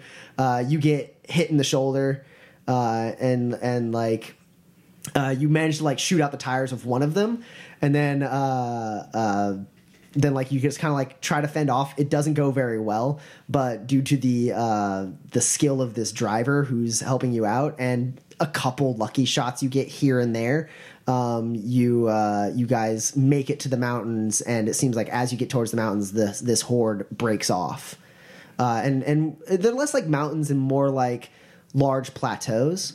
Uh, and uh, he goes like barreling into like uh, one of the canyon like entrances of these plateaus, and uh, you have like an arrow sticking in your shoulder. Um, where, mm, where am I? Is is this hell? Did I go to the other one? I don't know if I want to know. Where am I? He uh, reaches underneath his seat and pulls out like a med kit and like sets it down next to you, and he's like, "Do you want to talk theology or do you want to stop bleeding to death?" uh, can I bleed to? I guess I'll work on this. Yeah, and you you basically work on that arrowhead. Uh, go ahead and roll uh, first aid for me. That's one hit. Okay. Oh, sorry, that's two hits. Ah, you're able to pull the arrow out and stop the bleeding. Ow! Great. uh, and uh, uh, you go driving into this uh, canyon. Um, uh, the sun starting to set. Are uh, uh, Crash 3.0? Are you guys hanging out for the wake, or are you? Um, I guess I'm doing whatever Bryn is doing. Sure. Uh, he stays around for like one drink, says hi and thank you to Magnitude, keeps on a brave face, uh, and then eventually like climbs into spot and is ready to go. I say goodbye to everyone. I also thank Magnitude. And I get in the spot with Bryn. I was was being very personable with all of the uh, Red Hawk Nukes and drinking with them and cheersing and rawing. Um, and then when I see everyone else is heading out the door, I will uh, smash my glass and And get- cheer with them one more time, and then get in the get in the spot. The whole time, everyone in the Red Hawk Nukes is telling stories about like the time Bumbles, you know, with half a can of rating two explosive foam and and a dud grenade managed to take out like a bunch of rusted stilettos, uh, a rival gang during like a chase, and um, Dart and Echo kind of take your guys' cue and like they you know start saying goodbye to you and they like meet up with you guys at the car. Um, they walk up and they as you guys are getting in and they go or and D'Artagnan goes I understand you guys need to go. I just um, wanted to let you know we we got a hold of a PAB and uh, we're gonna start tending to the the clones. His sacrifice wasn't in vain and we've talked about it. He like looks at Echo and she like nods and he goes, and if you four helped me with my crusade, Echo with her escape, if you need help with this great corruptor thing, you know how to find us. Anything we can do to help. And Grandmaster Grundlefug wanted me to remind you, Mouse, that you're welcome to come back to the care anytime you like. Thanks. Thanks, Dot. I'll have to get you a drink sometime. Please, Ome. And he like uh, puts a he like shakes your hand. He goes, "I'm buying." Well, I'm not going to argue. And uh, you guys part ways and head back to the mansion. Yep. And uh, when you get there, you see uh, a package waiting outside the manor uh, on the steps. Ah, frag. Who's it addressed to? Uh, Bryn Hawthorne. Does Bryn see it? Yeah, he sees it. I'd like to sense it. Sure, Yeah, I'd like to matrix perception it. sure. Okay. Uh, you guys don't have to roll. Um, it's not magically awakened. It doesn't have any astral signature on it, uh, Nim. Uh, and Mouse, it it doesn't have uh, uh, like it's not like active in the Matrix or anything like that. So it doesn't like have a, an icon uh, Seems like a very mundane package. Bryn just kind of sits there and looks at it. And then he goes, I didn't order anything. You guys didn't either, right? No, and Steve didn't have anything on order for us either. Steve? Oh, the drone that's the drone that the delivery drone. I, I check his logs every day. He stops by. In that case, yeah, this could be a message, maybe from Evo, maybe from someone else. I think we take it to the clinic and do a forensic scan. Okay. Um, I'm gonna take it. Okay. If I pick it up, does it like click or anything? Is it a bomb? No. Okay. Uh, you guys carry the package into the clinic. Mouse, uh, go ahead and roll hardware for me okay. as uh, as you and Bryn work together to uh, to like run every diagnostic scan you can on it. Six hits. Okay. Uh, you're able to scan it. Doesn't have any explosives involved. Uh, doesn't seem to be trapped. Doesn't have any triggers. You do. You guys do X-ray it.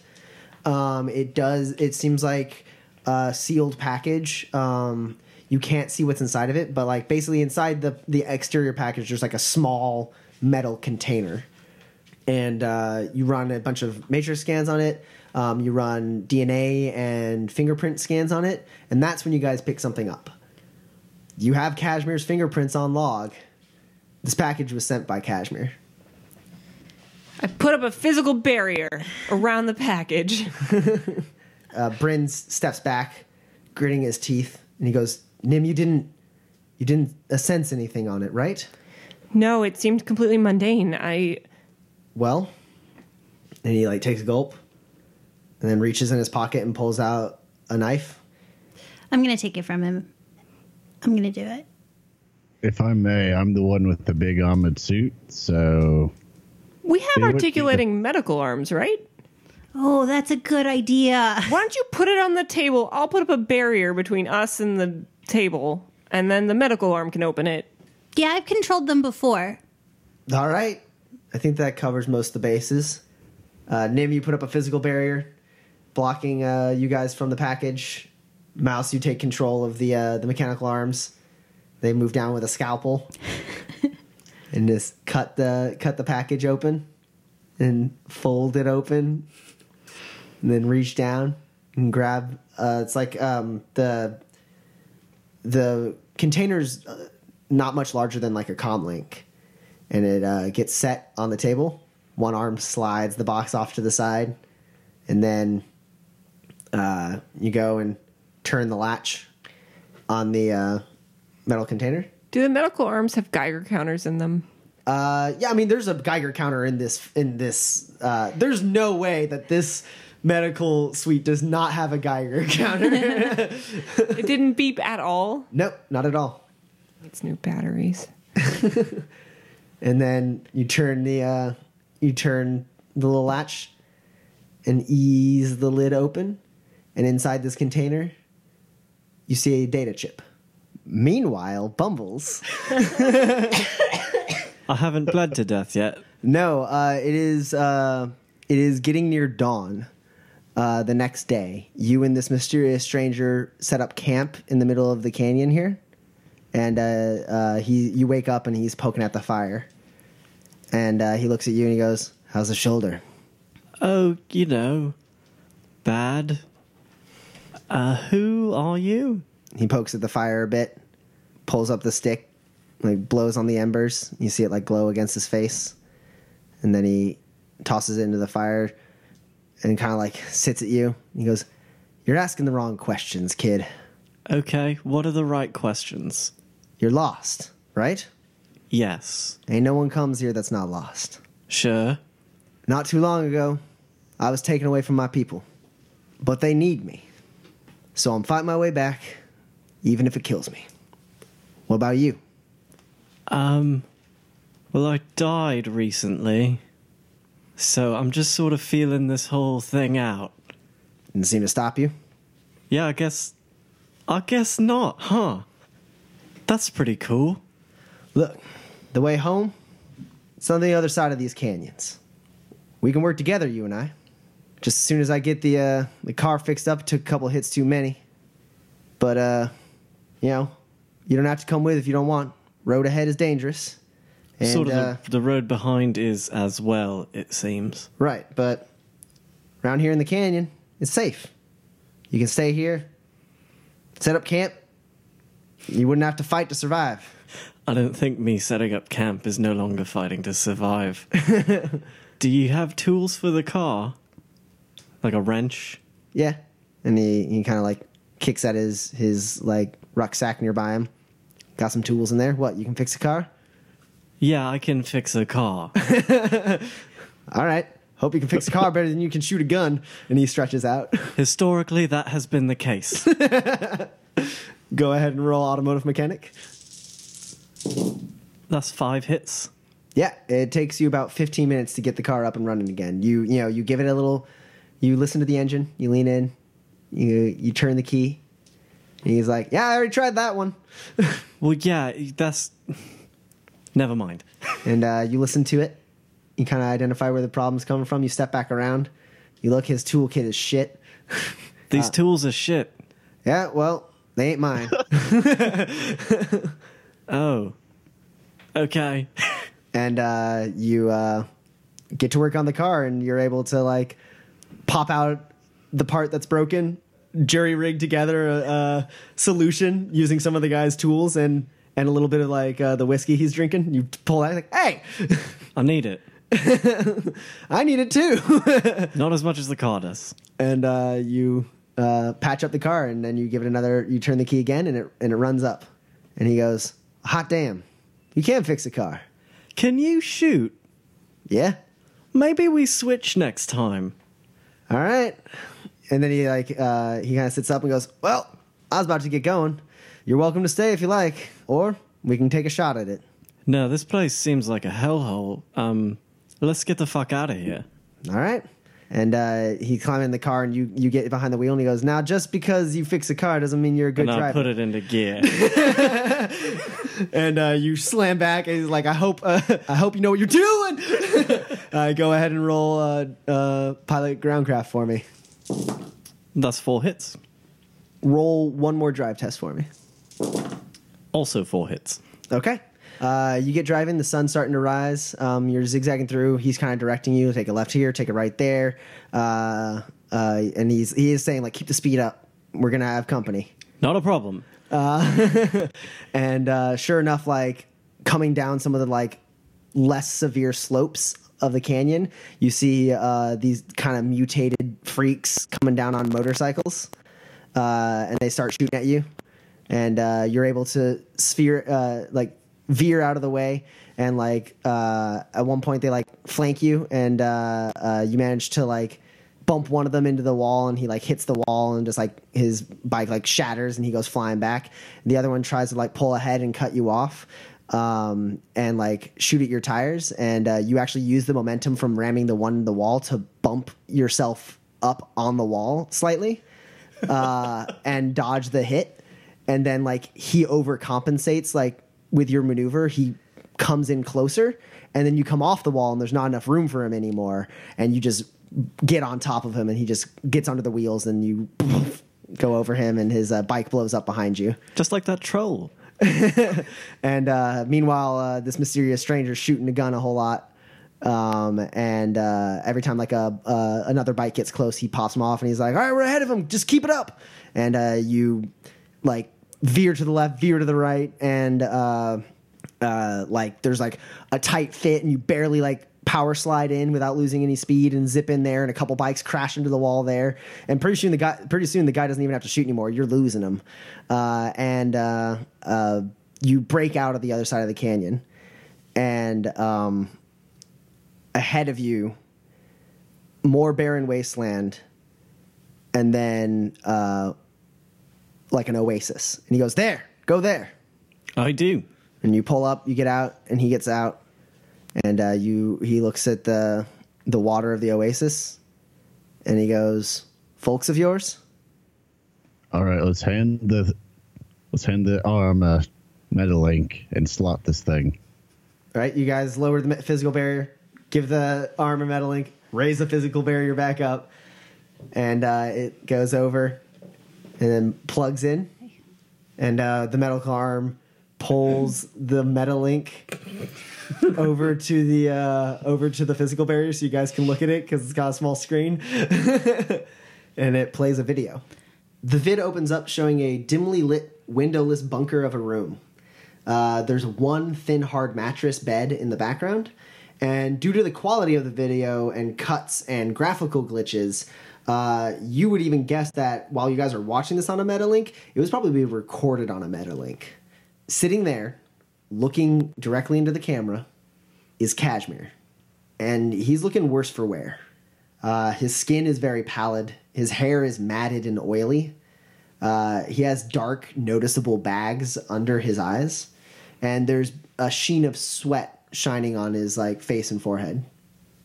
And he's looking right at the screen, repeating the same phrase over and over again, each time with just a little bit more certainty. My name is Kashmir. My name is Kashmir.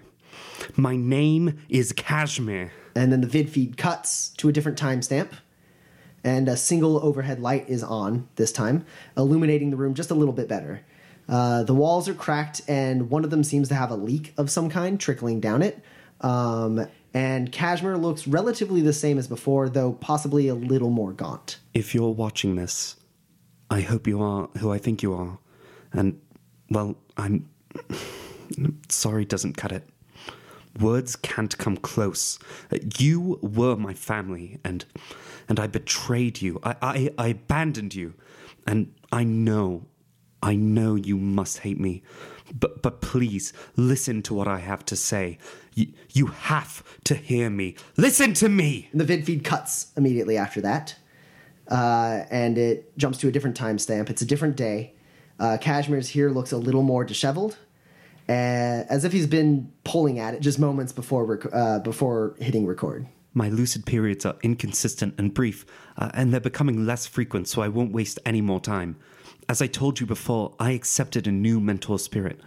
I did so out of fear, and it was a mistake.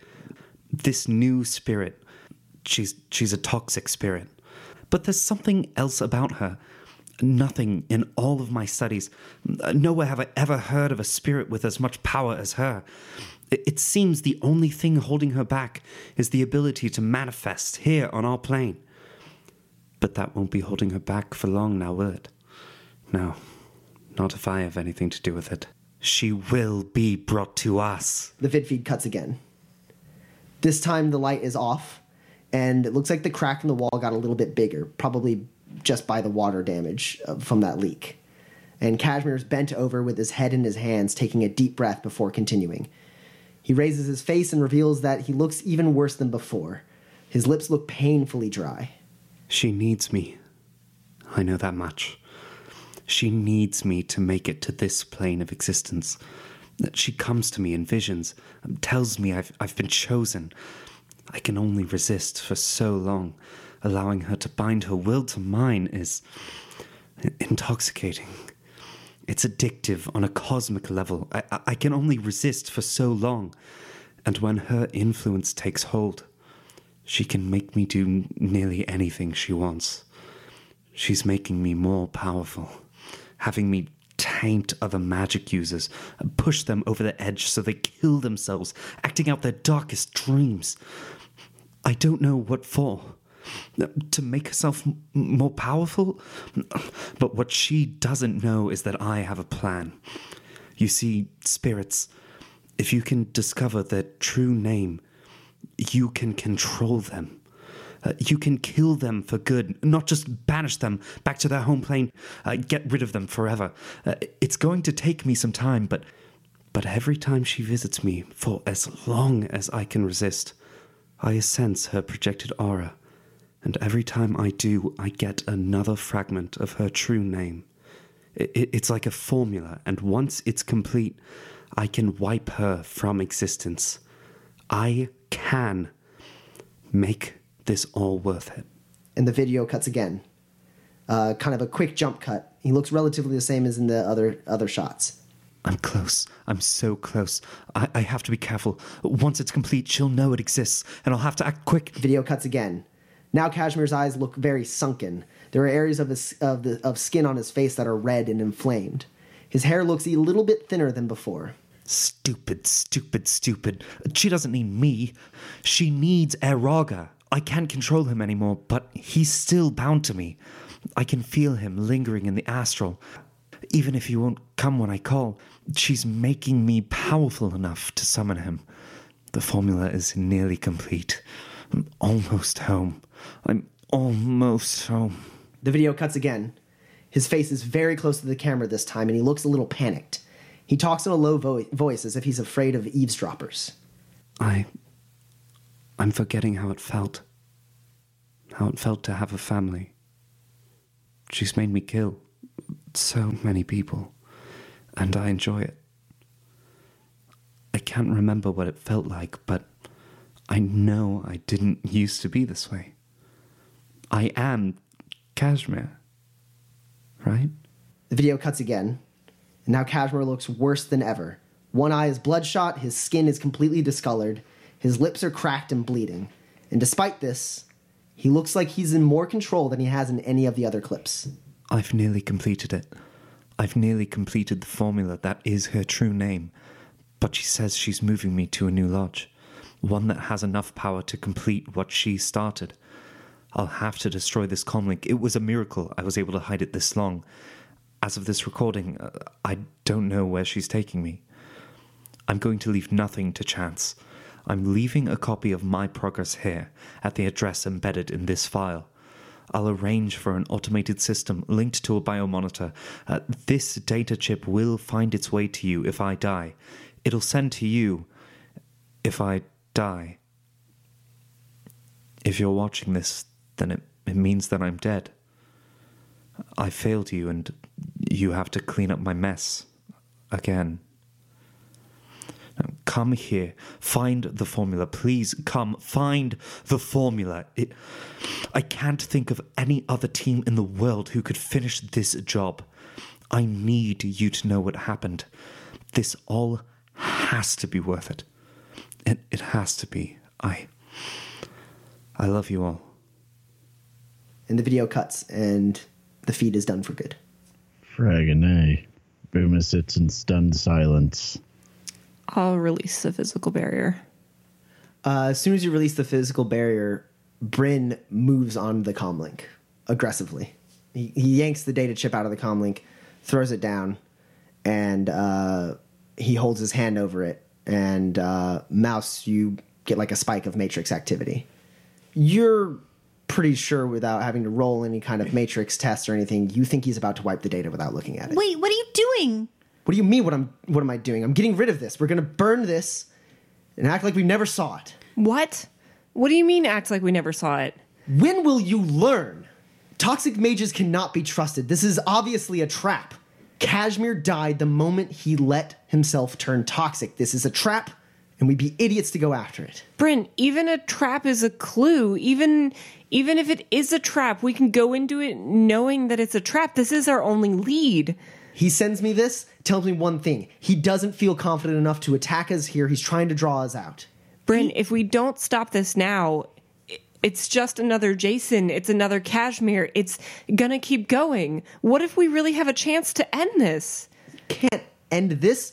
How many more people do we have to lose before we realize that we can't end this? Everyone. We will lose everyone to end this. I'm gonna step forward.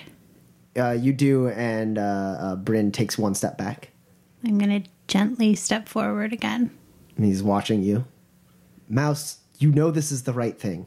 You're not wrong, but we should look at it. It could be a trap. Maybe he's being sincere. Now, hear me out. What good's living if we just let a toxic spirit run around and do everything that we've worked so hard that we've lost people trying to undo? If we just let this thing run rampant, what's the point of us doing any of this at all? I'd rather die knowing I tried doing something about it than live knowing it's out there making more Jasons and Cashmeres and whatever the frag else these things like to do. If we destroy that, we're destroying our only lead and our only means of stopping this if he is telling the truth. And if it's a trap, well, I think we're all professional and cautious enough. We can make preparations. We can do what we need to do. But destroying that's just fragging stupid. That's a lead. We have a job to do. That's what my father knew, Bryn. He knew it all along, and I, I didn't get it. It didn't make sense. But don't you realize that other people are out there? And because of Kashmir, they are losing their people. And that's not going to stop. Well, maybe it's someone else's turn to lose somebody. Not everybody's got the resources, the skills we have. That's why we're doing this, Bryn.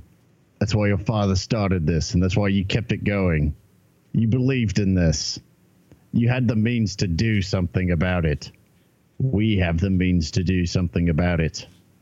And I'll tell you what, I'd rather be fragging dead, rotting in a ditch somewhere, than just laying down and letting this happen.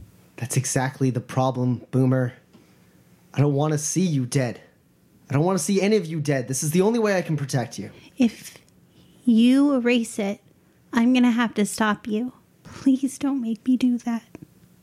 Bryn looks at all of you, and I want all of you to roll a negotiation test for me. Nim, you're obviously the uh, lead on this. Everyone else's hits will add to your limit and your pool.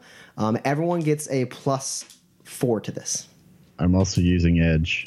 I'm pre edging. Okay. Two hits. Three. That's eight hits. Bumbles in the water, you see the image of Mouse standing and talking to Bryn uh, with Boomer and Nim just slightly behind her. They're all standing in the uh, the med bay. Bryn's holding like a data chip, and they seem to be arguing. In my experience, water doesn't do that. Uh, in no particular order, who are you? Where are we? He looks up, and you look up, and you see that the sky is different. Uh, it's not a sky. Instead, it's this like weird, intertwining, almost organic looking, like fluorescent uh, neon blue substance that's like making this like kind of weird web. It almost looks like neurons, and and like you see like this like blue energy transferring around them, and then like this kind of blue, glowy like uh, dust, kind of like these little flecks of like this blue dust like float around and kind of like hover around you, and you see like as you like are soaking this in, you look around and everything starts to like just be that. The mountains are that. They just give away to like more of this like this path these pathways of like blue organic material. And uh, uh, this oasis is more like a, a hole in it. And like you kind of like look and it looks like a camera feed almost. Huh. and uh, you look at this mysterious stranger and uh, his he's not there anymore. Instead you see a floating orb of of light with like code wisping around inside it.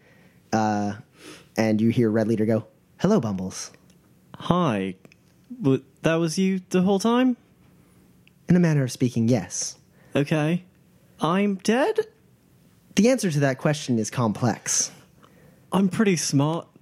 at the time of your of your extraction from the chair, there was a spike in my in my programming. I was able to isolate it and identify it later. It appears you are what's you have become what is known as an e-ghost. So I'm haunting the Matrix now? The answer to that question is complex. I'm pretty smart. The truth is, there is no one answer to what an e-ghost is, as the information is not always uh, consistent across reports. Some believe it's people in, trapped in, uh, people trapped inside the matrix when they die can become e-ghosts. Others believe rogue AIs impersonate people who have died uh, to their own ends. I'm more inclined to believe that you are the former example. That makes sense. I don't. I'm pretty sure I'm not a rogue AI impersonating me. And if I am, I'm doing a very good job of fooling me? Of course, Bumbles. However, the simulation that was that we just witnessed was one of your own device. Oh, that makes a lot more sense then. If I were to guess, it was heavily influenced by the type of uh, Trideo entertainment you prefer. Mm-hmm. Mm-hmm. However, uh, I believe you have realigned completely, and you are you are ready to go online if you wish. Or I hope you approve. I chose not to end the subroutines until they were fully realized, out of hope that we would speak again. Yeah, that was smart. I good job. However, it does seem like your friends are in trouble. And you see Mouse take one step forward and Bryn take a step back. He looks kind of panicked. And he's got his hand holding over a data chip. What's the date? It is approximately three days after your demise. I'm dead for three fucking days and everything just falls apart. Uh, how do I go to there? I have found that the Matrix is quite intuitive once you are one of its permanent denizens. So I'll just jump in then. That would be my hypothesis, yes. Okay. Well, thanks. I guess we'll talk soon. I hope so. Okay. Do you live in the drone or are you just. You know what? It's fine. I wouldn't understand your answer anyways. And I jump in the oasis. All right. You jump in and your body kind of like dissipates and you see as like you become that like kind of weird glowing dust that's like floating around in the air between all these this like network of neurons. And like you break apart and like swirl around and then like you go inside one of these channels. And like everything is like weird for a second as you are in a million pieces at once. And uh, you can feel yourself spreading across like what must be trillions and trillions of different data points. And uh, you recoalesce into uh, uh, into one of this the medical screens on the uh, uh, in the med bay. Uh, This medical screen also has two uh, robotic arms linked to it that you immediately have control over. And as you do, like as you're entering this this screen, you hear their argument. Everything that's led up to this, you hear Kashmir's video, and it, it all seems to happen all at once as the screen, to their perception, goes black and turns back on. And you're there right as Mouse says, Don't make me do that. And Bryn goes, This is what Bumbles would do. Wait, what?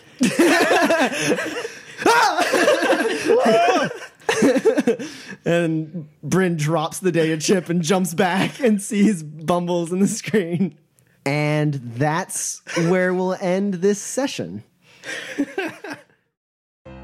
This podcast has been brought to you by ENPC Productions, all rights reserved. The Essential NPCs podcast is not affiliated with, endorsed, sponsored, or specifically approved by the Topps Company Incorporated. Shadowrun is a trademark of the Topps Company Incorporated, all rights reserved. Go to www.shadowruntabletop.com for more information.